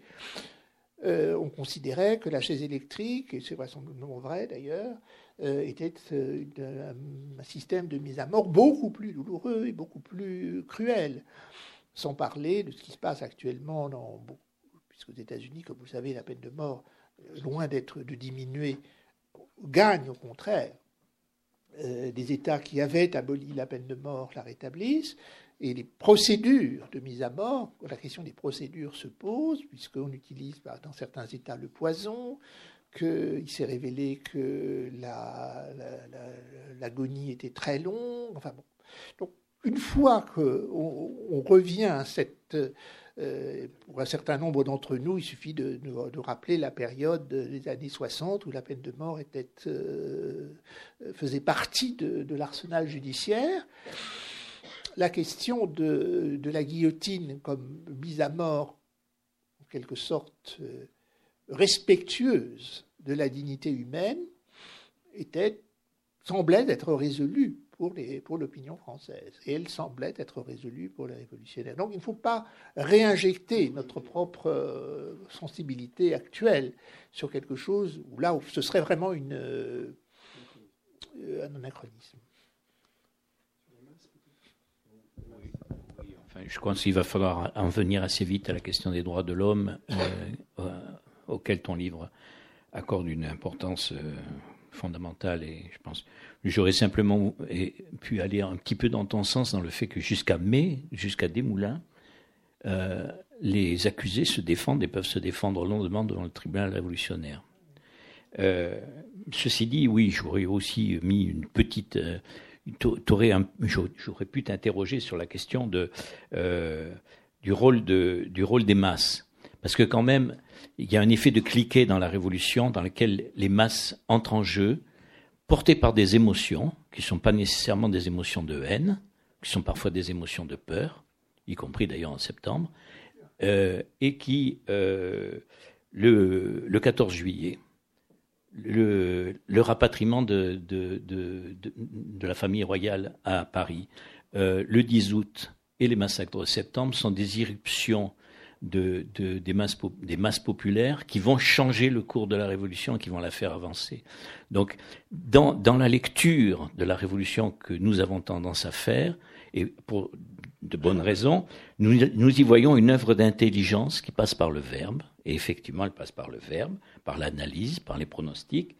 Euh, y voyons une démarche collective d'intention et euh, avec la participation de très nombreux intellectuels de fait. Je pense qu'y compris bon nombre des artisans euh, qui sont dans les clubs euh, sont des gens qui sont lettrés et vraiment des intellectuels de fait. Et donc, dans ton, dans ton livre, tu, quand tu parles de la foule, tu le verserais volontiers du côté de l'oclocratie, euh, pour prendre ce terme savant que tu utilises pour le pouvoir de la plèbe. Et euh, je pense quand même qu'il y a un, rapport euh, à penser qui est un peu entre entre raison et émotion, il, se joue quelque chose d'assez compliqué. Hein. juste un mot, c'est compliqué. pour, dans ma terminologie, j'oppose la foule qui pour moi, est, la langue française distingue la foule et les, masses. Et les masses. Et avec un singulier d'un côté et un pluriel de l'autre. J'accorde beaucoup d'importance à cela. Euh, la foule euh, est pour moi une forme de passivité. Euh, c'est-à-dire que, en quelque sorte, la foule se, se laisse emporter par, euh, euh, un, mouvement qui est presque un mouvement mécanique. Les masses, c'est tout à fait autre chose. Et je reconnais que, mais je prends par exemple la, fête de la fédération, j'aurais tendance à, penser qu'on assiste à quelque chose de, de, de, l'ordre des masses.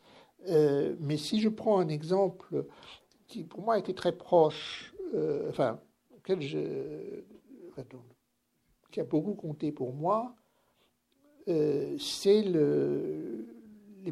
la manifestation qui a eu lieu à Paris euh, après les attentats euh, contre Charlie Hebdo. Et je me souviens, j'ai écrit un texte, je ne l'ai pas publié, mais enfin je l'ai écrit pour, moi, où je disais, bon là on a vu quelque chose qui donne matière à ce qu'on peut appeler les masses.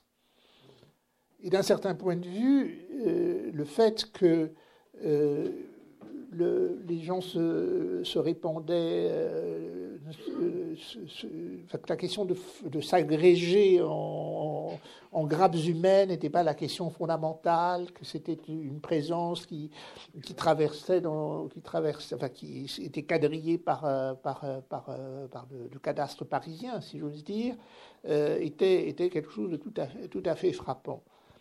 Alors, dans la Révolution française, euh,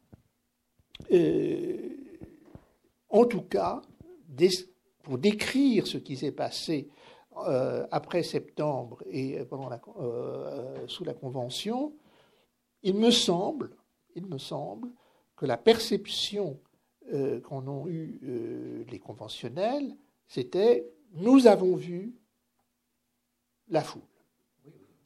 Nous avons vu la foule. Voilà, en septembre.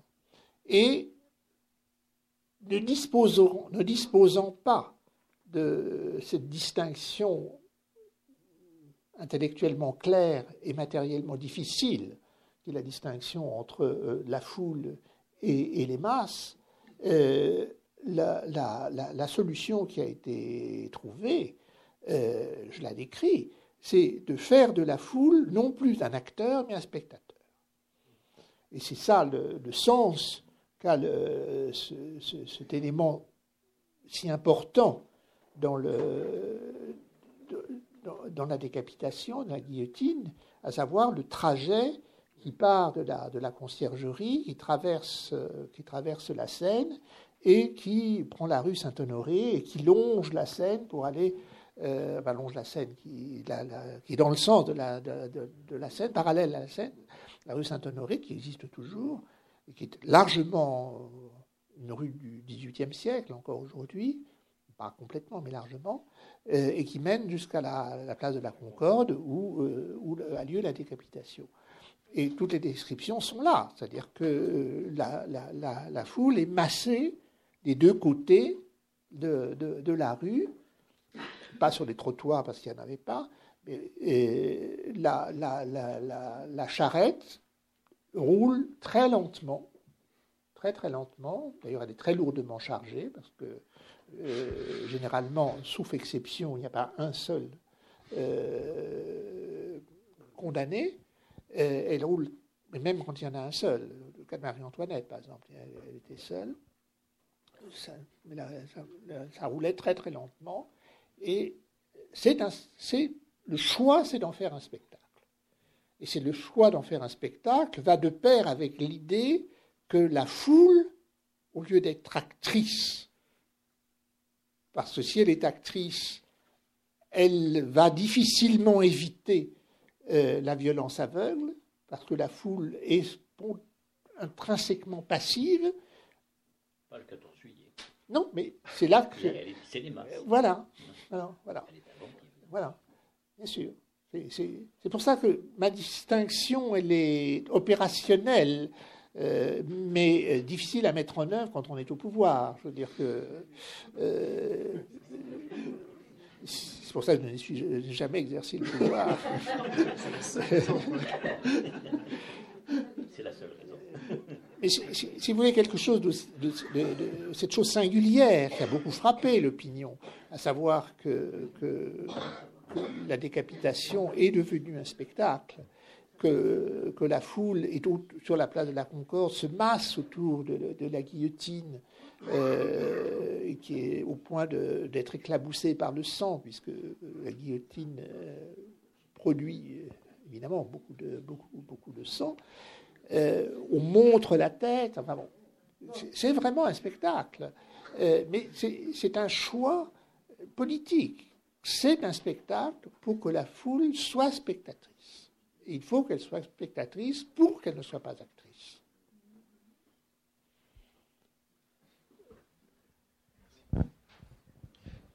Je, lis la dernière phrase du livre hein, et on, peut remonter en arrière. Rien n'efface la terreur, mais la terreur n'efface pas hein, la déclaration des droits.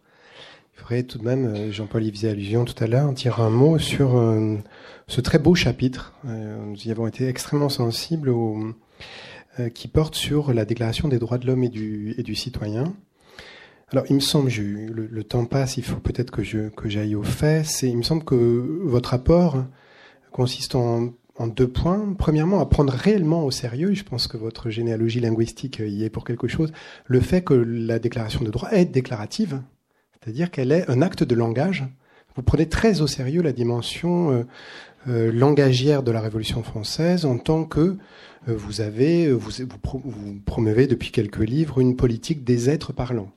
Et là, il y a quelque chose de, ce sont des êtres parlants qui l'ont déclaré, et en quelque sorte, la question du langage est entrée elle-même performativement à l'intérieur même du contenu de, de, ces droits. Donc, je pense qu'il y a vraiment cette, cette, dimension est très puissante. Et puis, plus beau encore à mes yeux, c'est le fait que vous, à ma connaissance, être un des, premiers philosophes à prendre réellement au sérieux le est de Déclaration des droits de l'homme et du citoyen. Et ce est là, je, vraiment n'avait, à mes yeux, jamais été aussi clairement euh, exposé. Or, ce est, il articule et il disjoint en même temps. Il y a un effet de tension euh, qui est que euh, il y a quelque chose de métapolitique qui apparaît à travers la question des droits de l'homme et quelque chose de la reconnaissance du caractère fini d'un corps politique qui est limité dans une nation et qui est la promotion du mot même de citoyen au, sein de la Révolution française. Alors, je voulais juste le dire pédagogiquement pour nos amis et renvoyer à ce, très très beau chapitre. Du coup, euh, de façon euh, insistante, je trouve, c'est sans doute lié à la contemporanéité euh, de, votre livre, vous revenez souvent sur la question actuelle des migrants, qui travaillent très précisément le est, j'allais dire, puisque ce sont des hommes, des hommes nus, qui ne sont pas des citoyens et qui ont du mal à être accueillis dans une France post-révolutionnaire comme la nôtre. Euh, voilà, je voudrais que vous disiez un mot sur ce, parce que c'est, c'est bien sûr en filigrane, mais c'est euh, poignant et assez euh, vibrant, je trouve, dans votre livre. Effectivement, il n'y a, pas tellement de. Enfin, il y a beaucoup de commentaires sur la Déclaration des droits de l'homme et du citoyen, des, commentaires favorables, défavorables. il y a toute une littérature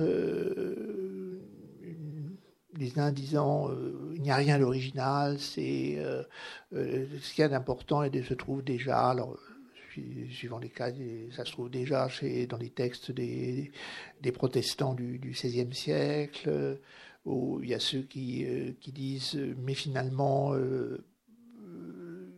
les droits de qu'est-ce que c'est que les droits de l'homme quand ça c'est Anna Arendt qui prend l'exemple des, des, juifs dans l'Allemagne nazie, dit, bon, quand on retire, euh, on retire euh, aux, juifs euh, un à un tous leurs droits de citoyens, à la fin, il ne leur reste rien.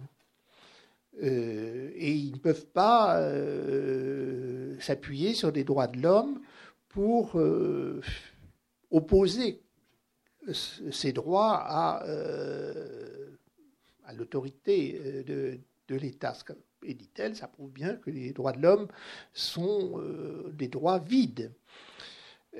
parce que pour que des droits, des droits soient pleins, il faut qu'ils soient opposables à, euh, à, une, autorité. Euh, et je, elle-même, c'est ça qui est très paradoxal chez, elle, c'est dans, dans, son livre sur les origines du totalitarisme, il dit, mais il y a quelque chose qui ne va pas, c'est que les droits de l'homme, c'est ce qui devrait permettre de résoudre le problème des, droits de ceux qui ne sont pas citoyens. Parce que s'il n'y a que les droits du citoyen, ça voudrait dire que les non-citoyens n'ont pas de droits. Euh, donc, si on dit que les non-citoyens doivent néanmoins avoir des droits, euh, qu'est-ce qu'on peut faire? Est-ce qu'on peut dire que ce sont des droits qui ont une autre sources, enfin, droits auxquels ils pourraient se référer, qui sont d'une autre nature et qu'on appellerait les droits de l'homme? Et elle est très embarrassée en vérité. Elle va finalement euh, présenter une solution en disant mais finalement, les droits de l'homme, il n'y en a qu'un seul, c'est le droit d'avoir des droits. Donc, les non-citoyens peuvent s'appuyer sur ce droit de l'homme unique, qui est de dire, mais nous aussi, bien que nous ne soyons pas citoyens, nous avons le droit d'avoir des droits. Et les citoyens, elle ne dit pas exactement clairement comme ça, mais il y a des moments où, elle va dans ce sens. Les citoyens, dans un geste de générosité, vont dire, eh bien, soit, nous allons étendre aux non-citoyens une partie des droits dont jouissent les citoyens. De la même manière que, dit-elle, c'est ça qu'elle admire dans la Révolution américaine, que les euh, droits que les Anglais, je parle du peuple anglais au sens étroit du terme, avaient conquis, euh, corpus si vous voulez, mais les droits du peuple anglais, que le peuple anglais avait conquis au, cours de son histoire, les colons anglais d'Amérique vont les étendre à tous, y compris aux non-anglais. Évidemment pas aux Indiens, mais ça, c'est un détail. Euh, aux Européens non-anglais. Et elle cite des textes qui disent ça très exactement. Les pères fondateurs, enfin les fondateurs des États-Unis, disent, eh bien, nous sommes porteurs de l'héritage des droits du peuple anglais, mais en tant que nous créons une nouvelle entité qui s'appelle les États-Unis, qui accueille des colons qui ne viennent pas d'Angleterre, qui viennent de tous les pays d'Europe, euh, et même d'Irlande, euh, puisque Angleterre est pris au sens étroit, hein, ça veut dire pas l'Écosse et pas l'Irlande. Nous, fondateurs de ce nouvel, euh, nouvel État, qu'on appellera les États-Unis, nous étendons aux arrivants venant d'autres pays d'Europe les droits que le peuple anglais s'est acquis. Et donc, il y a cette tentation chez Anna Arendt de dire, mais finalement, quand, euh, si on, prend les droits de l'homme au sérieux, on découvre qu'il n'y en a qu'un seul, qui est le droit de l'homme à avoir des droits. Quand, dans une communauté politique, on rencontre des euh, hommes, des êtres humains qui ne sont pas membres de la communauté politique, mais qui sont là, eh bien, au nom du droit de l'homme à avoir des droits, on va leur étendre, leur appliquer tout ou partie des droits du citoyen. Alors, je trouve, c'est très intelligent et subtil en vérité, mais ma position est tout à fait différente ma position, c'est qu'il euh, y a une différence radicale entre les droits de l'homme et les droits du citoyen. Les droits du citoyen, ce sont des droits qui sont inscrits euh, directement ou qui se déduisent de la Constitution, qui s'inscrit dans, les codes, les divers codes. En France, il y a plusieurs codes, dans d'autres pays, il n'y en a qu'un seul, peu importe, c'est de la technique. Les droits de l'homme, c'est autre chose. Ce sont des droits qui appartiennent aux êtres humains dès leur naissance et qu'ils conservent jusqu'à leur mort. C'est cela que veut dire la phrase les hommes naissent et demeurent libres et égaux en droit. Naissent égaux en droit et demeurent égaux en droit. Ça veut dire, par voie de conséquence, ils naissent libres et demeurent égaux en droit, ça veut dire qu'il ne peut pas y avoir d'esclavage. On ne peut pas perdre les droits dont on dispose euh, euh, à la naissance, parmi lesquels la liberté. Il ne peut pas y avoir euh, de distinction raciale, puisque les hommes naissent égaux en droit, et les hommes, il n'y a qu'un seul genre humain, si j'ose dire. C'est le fond de l'affirmation. On peut donner une interprétation extraordinairement biologique de la chose, très corporelle. Il n'y a qu'un seul genre humain. Et les droits de l'homme sont les droits de l'homme en tant qu'il appartient au genre humain. Et c'est ce qui permet de dire que, c'est en tout cas ce que je dis moi, que les droits, que l'homme est pris au sens le plus large possible. Ça désigne tous ceux qui appartiennent au genre humain. Donc, femmes, enfants, vieillards, malades, bien portants, handicapés, euh, malades mentaux. c'est tous ceux, dont, dont on peut dire qu'ils appartiennent au genre humain. Libre, très important, parce que ça règle, si j'ose dire, la, enfin ça règle, ça, vise, euh, je ne vais pas m'étendre là-dessus, mais ça, pose, ça, ça, permet d'aborder la question de, des droits des embryons. La notion de liberté de l'embryon n'a pas de sens. L'embryon est entièrement passif. Donc, on peut dire qu'il a des droits, mais on ne peut pas parler de liberté. Et du coup, c'est très important parce que sinon, vous voyez très bien qu'on peut considérer que l'avortement est, euh, un attentat euh, contre les droits de l'homme. Il faut faire très attention à cette, euh, cette possibilité-là. Donc, à mes yeux, les droits de l'homme sont des droits supporté par le corps humain en tant que le corps humain est ce qu'il y a de commun à tous ceux qui appartiennent au genre humain. Au-delà des différences corporelles, bien entendu, nous savons tous qu'il y a différences corporelles entre hommes et femmes, mais leur appartenance au genre humain, au même genre humain, est supportée par le, par le corps. Donc il y a une pluralité de droits, et ce sont des droits matériels, ce ne sont pas des droits qui sont une condition formelle telle que Anna Arendt l'analyse. Ce n'est pas le droit d'avoir des droits. Ensuite viennent les droits du citoyen. Enfin, ensuite. C'est autre chose, c'est une autre source.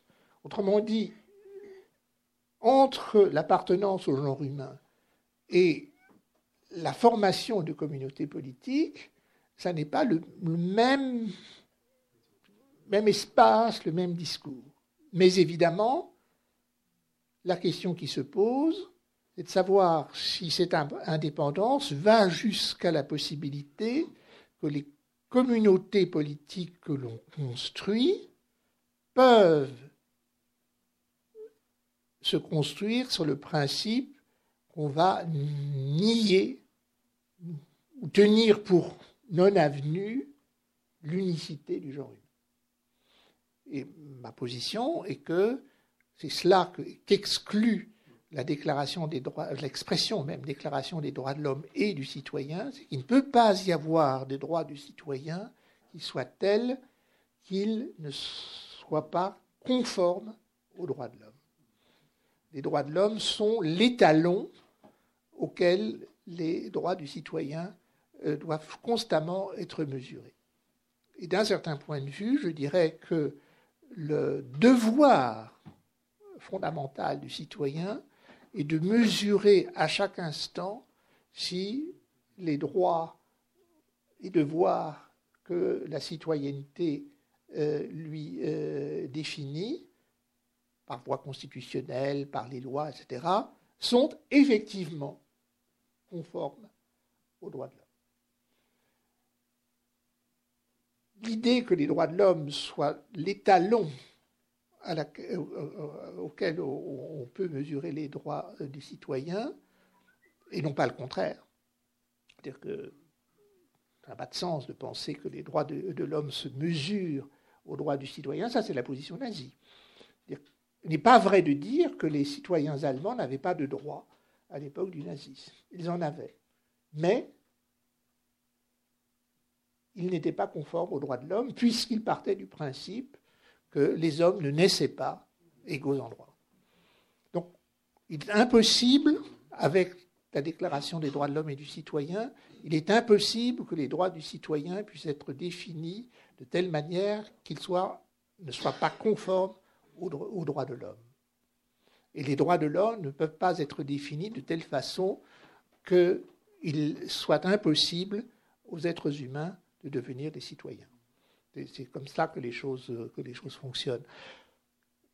Euh, c'est une position qui me permet de. Enfin, ça répond à un arène, si vous voulez, euh, en tout cas, de répondre à tous ceux qui affirment que les droits de l'homme ne sont, rien, que c'est vide, ou que ce sont des conditions de possibilité, que, ou pour reprendre une formule kantienne, que les droits de l'homme euh, sont vides, mais que les droits du citoyen seraient aveugles. C'est pas du, pour moi, sont réels les deux droits sont aussi réels les uns que les autres, ne sont pas de même nature, et c'est pour cela que les droits de l'homme peuvent fonctionner comme contrôle constant des droits du citoyen. Euh, j'attache beaucoup d'importance à ce, à, ce, point. Alors ça donne lieu à effectivement une, discussion euh, à distance avec Anna Arendt, et notamment, euh, et notamment la critique sous-jacente qui est la sienne, que la grande faute qu'ont commis les révolutionnaires français, c'est en définissant les droits de l'homme comme des droits naturels, ils ont arraché la politique, euh, enfin, ils ont nié euh, ce qui est à ses yeux fondamental, la différence entre la politique et la nature. Le naturel et, et, à mes yeux, je crois que c'est au contraire la force de, la position euh, révolutionnaire, c'est de dire oui, les droits de l'homme, c'est de la nature. C'est la nature corporelle, l'appartenance au genre humain, soutenue par le corps humain, ce qu'il y a de commun en tant que corps entre l'homme, la femme, le malade, le bien portant, le vieillard, etc. C'est cela qui fait que c'est radicalement autonome, indépendant par rapport aux droits du citoyen. C'est parce qu'ils sont autonomes et indépendants à l'égard des droits du citoyen qu'il peut y avoir un contrôle effectif des droits du citoyen au regard des droits de l'homme. Ça évite notamment cette légende suivant laquelle les, citoyens allemands n'avaient pas de droits, ils avaient des droits.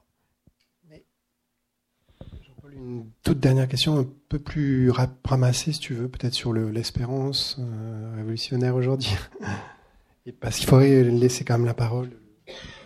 Je pense qu'effectivement il est trop tard, mais euh, en un mot, euh, ce qui lorsque nous avons discuté, Olivier et moi, euh, nous, nous sommes posé la question de l'effectivité des, droits et les obligations que les citoyens ont de, euh, rendre, d'assurer que les droits de l'homme soient respectés. Dans le contexte présent, si effectivement des effets d'inégalité sont tels que des masses importantes de gens viennent chercher refuge en tant qu'hommes, hommes nus, parlant, nu, euh, euh, sur, sur, euh, sur les terres qui, sont, qui sont les nôtres. C'est un véritable défi extraordinaire qui, qui, nous est lancé. Et est-ce que on, finalement, cette espèce d'urgence qu'il y a là, aujourd'hui, va définir le tout de la politique. Est-ce qu'il nous faut mettre des objectifs extrêmement modestes qui soient ceux-là, en contraste avec le plein d'espérance que représente la Révolution? Et est-ce que ça peut assurer aux jeunes générations, de, si, véritablement c'est un impératif de nécessité qui fait le tout de la politique aujourd'hui, est-ce que le deuil du plein d'existence qu'assurait la croyance révolutionnaire ou l'engagement révolutionnaire, qui était à la fois une, espérance et une assignation à des tâches très, mobilisantes, est-ce qu'on va pouvoir contenir d'autres euh, effets d'aspiration vers des engagements de toute autre couleur, euh, noir et, euh, Est-ce qu'il faut se résigner à n'être plus que dans la nécessité du, euh, de, l'effectivité des droits de l'homme ah, ma, réponse.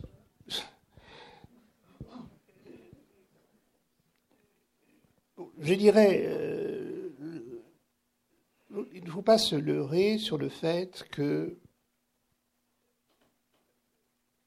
l'idéal euh, de, les révolutionnaires français, puisqu'on parle de la Révolution française, les révolutionnaires français et le, caractère, je ne parle pas d'universalité logique, même bien qu'elle soit pertinente, mais d'universalisation au sens euh, de l'extension euh, au reste, en tout cas, sinon du monde, au reste de l'Europe, est indissociable de la conviction qu'ils avaient que la France était la plus grande puissance euh, de, l'Europe, c'est-à-dire du monde, puisque l'Europe était à ce moment-là. Euh, en vérité, vous retrouvez cette même conviction sous une autre forme, bien entendu, chez Lénine. C'est-à-dire que si la révolution soviétique a quelque chance de pouvoir s'étendre euh, au reste du monde, c'est aussi parce que euh, même si l'empire tsariste va se défaire, c'est aussi parce que la Russie, euh, ce sont des étendues de terre, des millions d'êtres humains, c'est une, une force. Et, euh, et, Lénine a dit toujours qu'il consentait à abandonner du terrain, du territoire, de l'espace pour gagner du temps. Mais gagner du temps, ça voulait dire gagner du temps pour reprendre de l'espace. Pour la Chine, même chose. Quand Mao Tse-tung euh, parle de bombe atomique spirituelle en parlant du maoïsme, il faut ajouter qu'il y a une bombe atomique matérielle, je ne parle pas de la bombe atomique chinoise, la bombe atomique matérielle, c'est la Chine et les milliards de, Chinois. Lorsque nous parlons en France et dans les autres pays d'Europe euh, de l'espérance révolutionnaire, nous devons en, retour la, mesurer au fait que ce sont des puissances moyennes et euh, que l'espérance, euh, si moi j'ai été très frappé par exemple par un numéro de courrier international qui célébrait je ne sais plus quel, euh, mettons le 30e anniversaire de, de mai 68. Mais le numéro était très intéressant parce qu'il ne parlait que de l'Amérique du, Nord et de l'Amérique du Sud. Il ne se passait rien en mai 68 en Europe. Et il a fallu, numéro d'après, un courrier des lecteurs, mais une lettre. Ils en ont peut-être reçu plusieurs, hein, ils en ont produit une, d'un Anglais disant oui, mais pour moi, ce qui se passait à Paris en mai 68, euh, ça m'avait, beaucoup intéressé. Et c'est vous dire que, j'avais fait un paragraphe là-dessus dans l'arrogance du présent, puis je ne l'ai pas gardé. Euh, c'est quand même très frappant qu'à l'échelle internationale, euh, courrier international, vous savez ce que c'est, c'est la presse du monde entier, à l'échelle internationale, mai 68, ça comptait, mais ça comptait sur le continent américain. Parce qu'il s'était passé des choses, effectivement, je ne veux pas dire qu'il ne s'est pas passé des choses, c'est passé des choses sur le continent américain, euh, en Amérique du Nord, aux États-Unis, euh, euh, en Amérique latine, etc. Mais l'Europe avait disparu du radar. Je pense qu'on ne peut pas faire l'impasse là-dessus. C'est-à-dire qu'on ne peut pas euh, revendiquer l'espérance révolutionnaire en langue française aujourd'hui sans intégrer le fait que ce qui se passe, euh, mettons à Paris, place de la République, euh, à Nuit debout, n'a pas exactement le même écho que ce qui se passait à Paris, place de la Bastille, en, en, juillet 1789 c'était la plus grande puissance de l'Europe, en tout cas continentale, l'Angleterre regardait ça avec un œil très anxieux et en même temps ravi parce qu'elle pensait que s'il y avait des troubles en France, ça affaiblirait la couronne de France. Enfin bon, je, passe sur les détails. donc, l'espérance révolutionnaire, il faudrait éviter de, jouer, euh, comment dire, euh, de faire comme les enfants qui jouent aux petits soldats. Euh, c'est un jeu, cela. Donc, oui, je crois, je crois que l'espérance révolutionnaire peut parfaitement continuer d'exister, mais nous leurrons pas. Euh, c'est pas la même chose euh, si c'est en France, euh, si c'est en Indonésie, qui est le, plus grand pays musulman du monde, etc. etc. il, faut, tenir compte, de ça. dernière, dernière remarque, c'est quelqu'un m'a fait remarquer que dans mon livre, le mot espérance n'apparaissait jamais.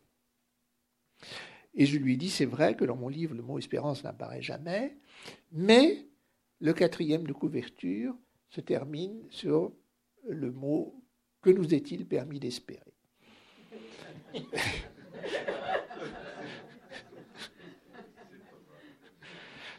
Voilà.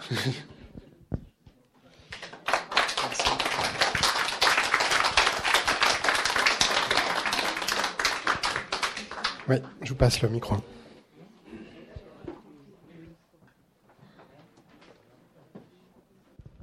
Bonsoir, monsieur. Permettez-moi d'abord vous dire ma déception pour deux choses. Euh, avoir passé presque deux heures à entendre essentiellement la sémantique sur la révolution. Et deux, d'avoir entendu le mot de monsieur Alain Badiou comme de quelqu'un de normal et digne. Alors que pour moi, Badiou, c'est aussi mauvais. Je ne sais pas si je déteste davantage un économiste néolibéral ou M. Badiou. Je crois que c'est les mêmes crapules. Ensuite, ma question. Euh, est-ce que vous êtes courant que pendant la Révolution française, c'est Talleyrand qui a écrit deux tiers du texte des droits de l'homme? Est-ce que vous êtes courant que c'est lui qui a organisé la curée sur les biens d'église? Parce qu'il en avait fait l'inventaire avant la Révolution. Il avait écrit un bouquin sur l'inviolabilité des biens de l'Église, ce qui lui a permis de les connaître parfaitement. Et ensuite, quand la Révolution n'avait pas d'argent, de les brader. Et numéro 3, êtes-vous au courant que la messe de la Fédération, c'est une idée aussi à M. Talleyrand, qui a dû réapprendre à dire la messe parce qu'il l'avait oublié et que probablement, donc, M. Talleyrand est le grand homme de la Révolution française. Que vous en pensez Je termine. Est-ce que vous ne croyez pas qu'il serait temps que vous, les révolutionnaires, vous appreniez Keynes, le seul vrai révolutionnaire, la révolution keynésienne, parce que ça fait déjà, je ne sais pas combien d'années, vous n'avez aucune idée de la théorie keynésienne, vous naviguez dans les histoires d'évolution et vous vous faites bouffer par les néolibéraux. Feu, monsieur Bernard Baris, tué à Charlie Hebdo. Keynésien cette question tout en douceur. est-ce qu'il y en a d'autres? On peut, on peut les ramasser puisque le temps passant, est-ce qu'il est y en a d'autres? Je, commence par les questions, euh, par, la, dernière. Oui, je connais. Euh, je connais, j'ai lu Keynes et euh, je connais aussi fort bien la littérature néo-keynésienne. Euh, je ne suis, pas, euh, suis pas au pouvoir nulle part. Donc, euh, il ne m'appartient pas à moi de déterminer la politique effectivement mise en œuvre, ni par les révolutionnaires qui sont au pouvoir, s'il y en a, ni par ceux qui sont au pouvoir sans être contre-révolutionnaires. C'est la réponse à votre dernière question. concernant Talleyrand, son rôle est absolument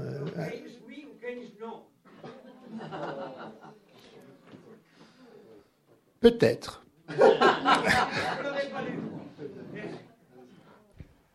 Je voudrais poser une question sur une analyse que vous faites qui est le, polybisme de la Révolution.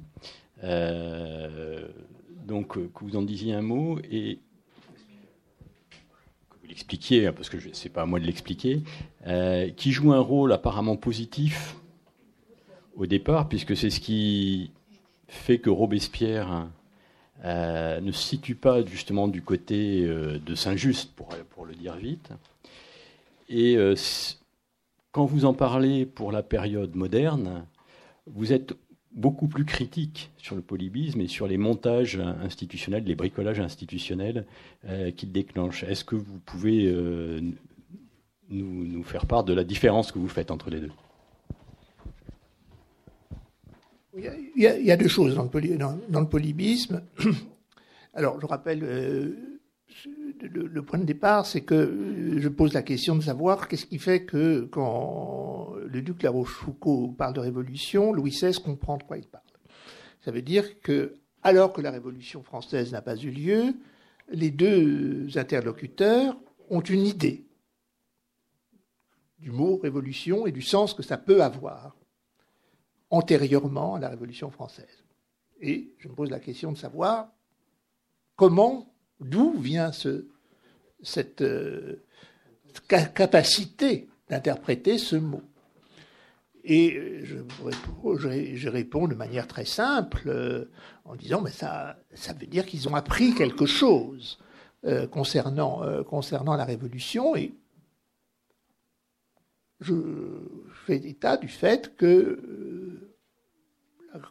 noblesse, la bourgeoisie, au XVIIIe siècle, instruites, ont un même fond d'instruction euh, fondé sur le modèle jésuite, euh, c'est-à-dire euh, connaissance de l'Antiquité, l'Antiquité païenne.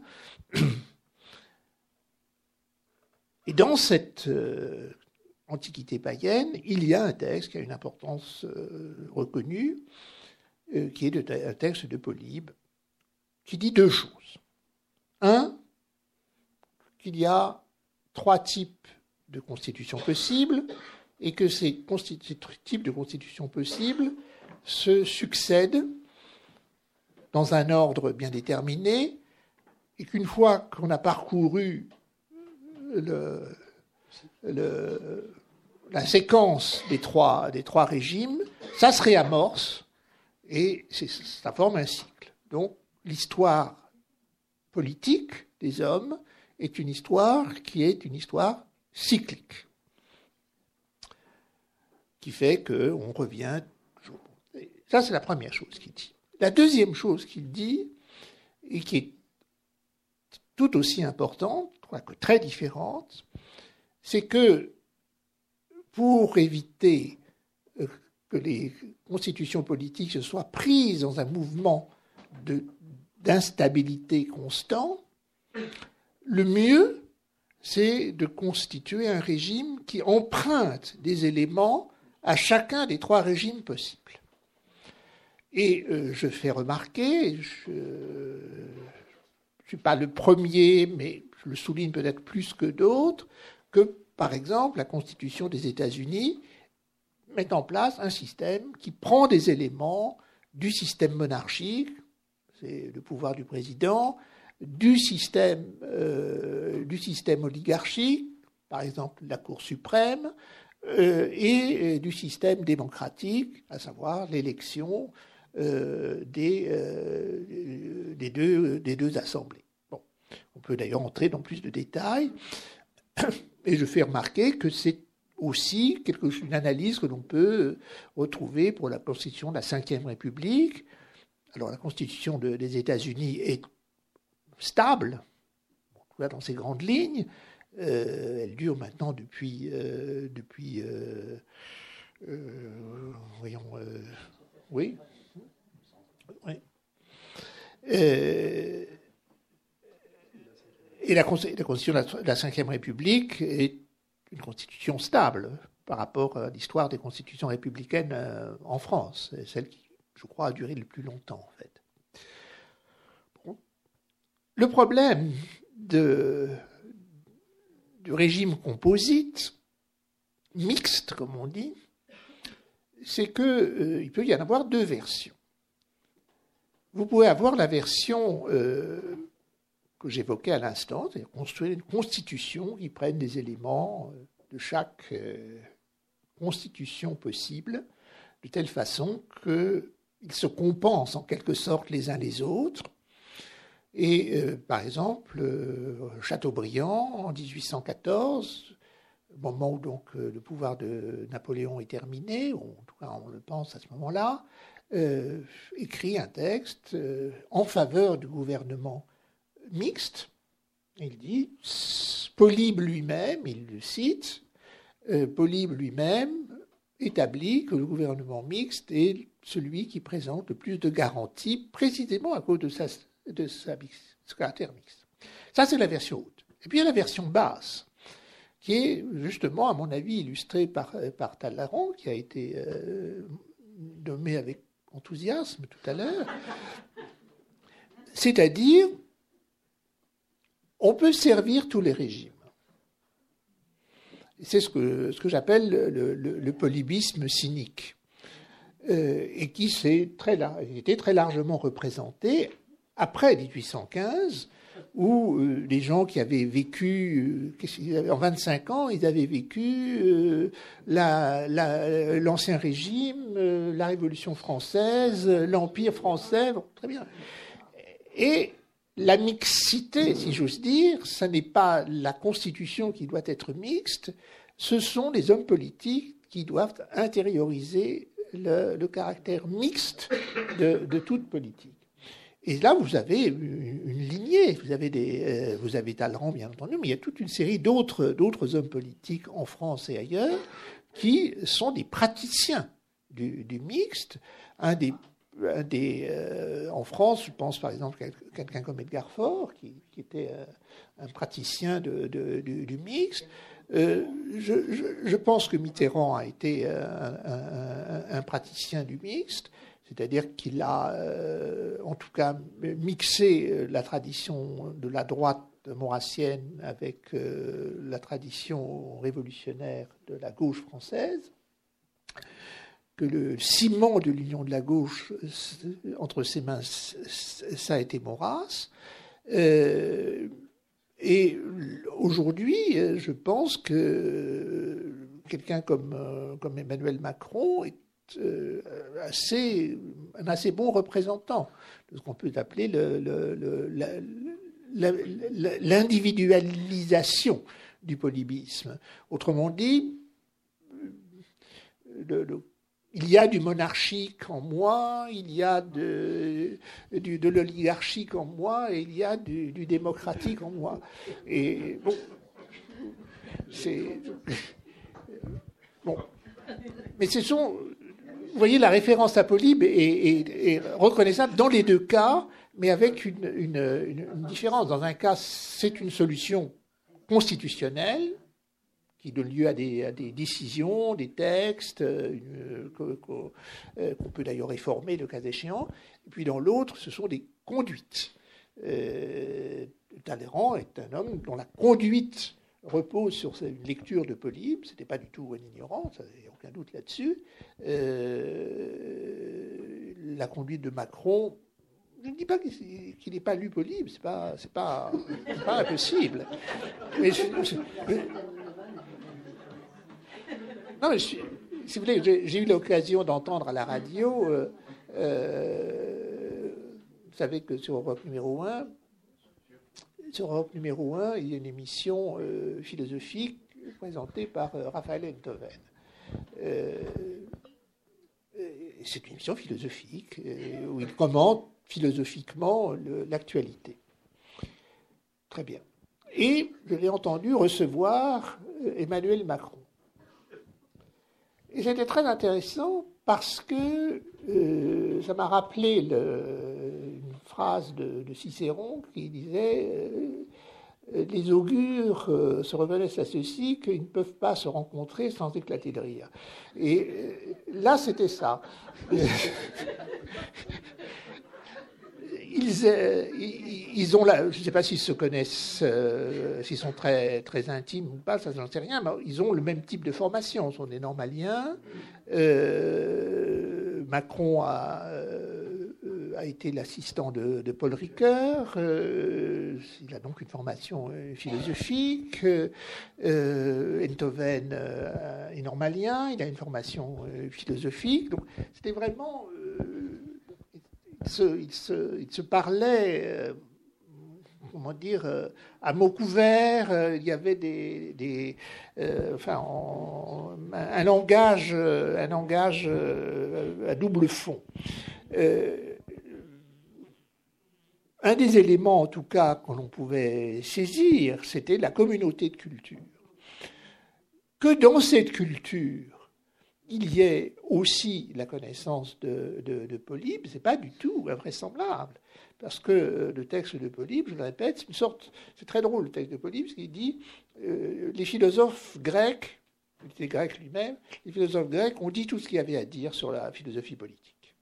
Mais lire des philosophes, c'est, leurs textes sont très longs, c'est compliqué. Alors je vais faire euh, un résumé. Et il fait un résumé qui tient effectivement en deux ou trois pages. C'est pas très long, mais c'est les deux ou trois pages qui ont en quelque sorte servi de euh, point de passage pour ceux qui ne lisaient pas le grec, qui n'avaient pas envie de, se pencher sur les subtilités des philosophes euh, politiques grecs.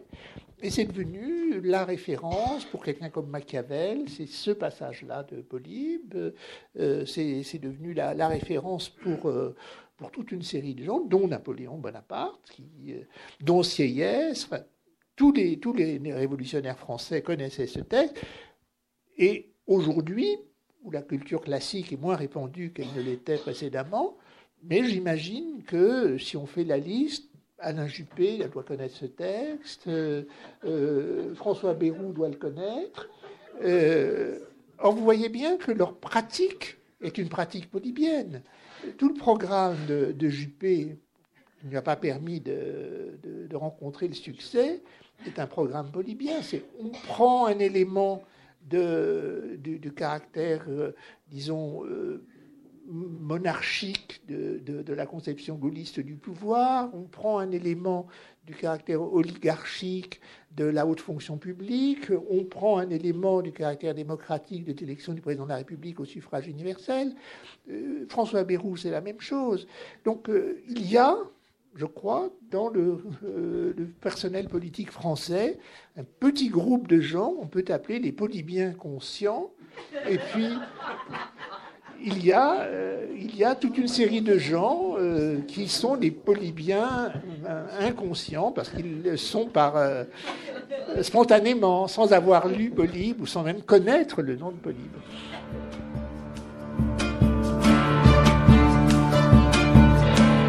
C'était Jean-Claude Milner, auteur du livre Relire la Révolution aux éditions Verdier, lors de sa venue à la librairie Ombre Blanche le 21 janvier 2017. Jean-Claude Milner a aussi fait paraître aux éditions Verdier La politique des choses en 2011, pour une politique des êtres parlants en 2011 également, Le sage trompeur en 2013 ou encore La puissance du détail chez Grasset en 2014.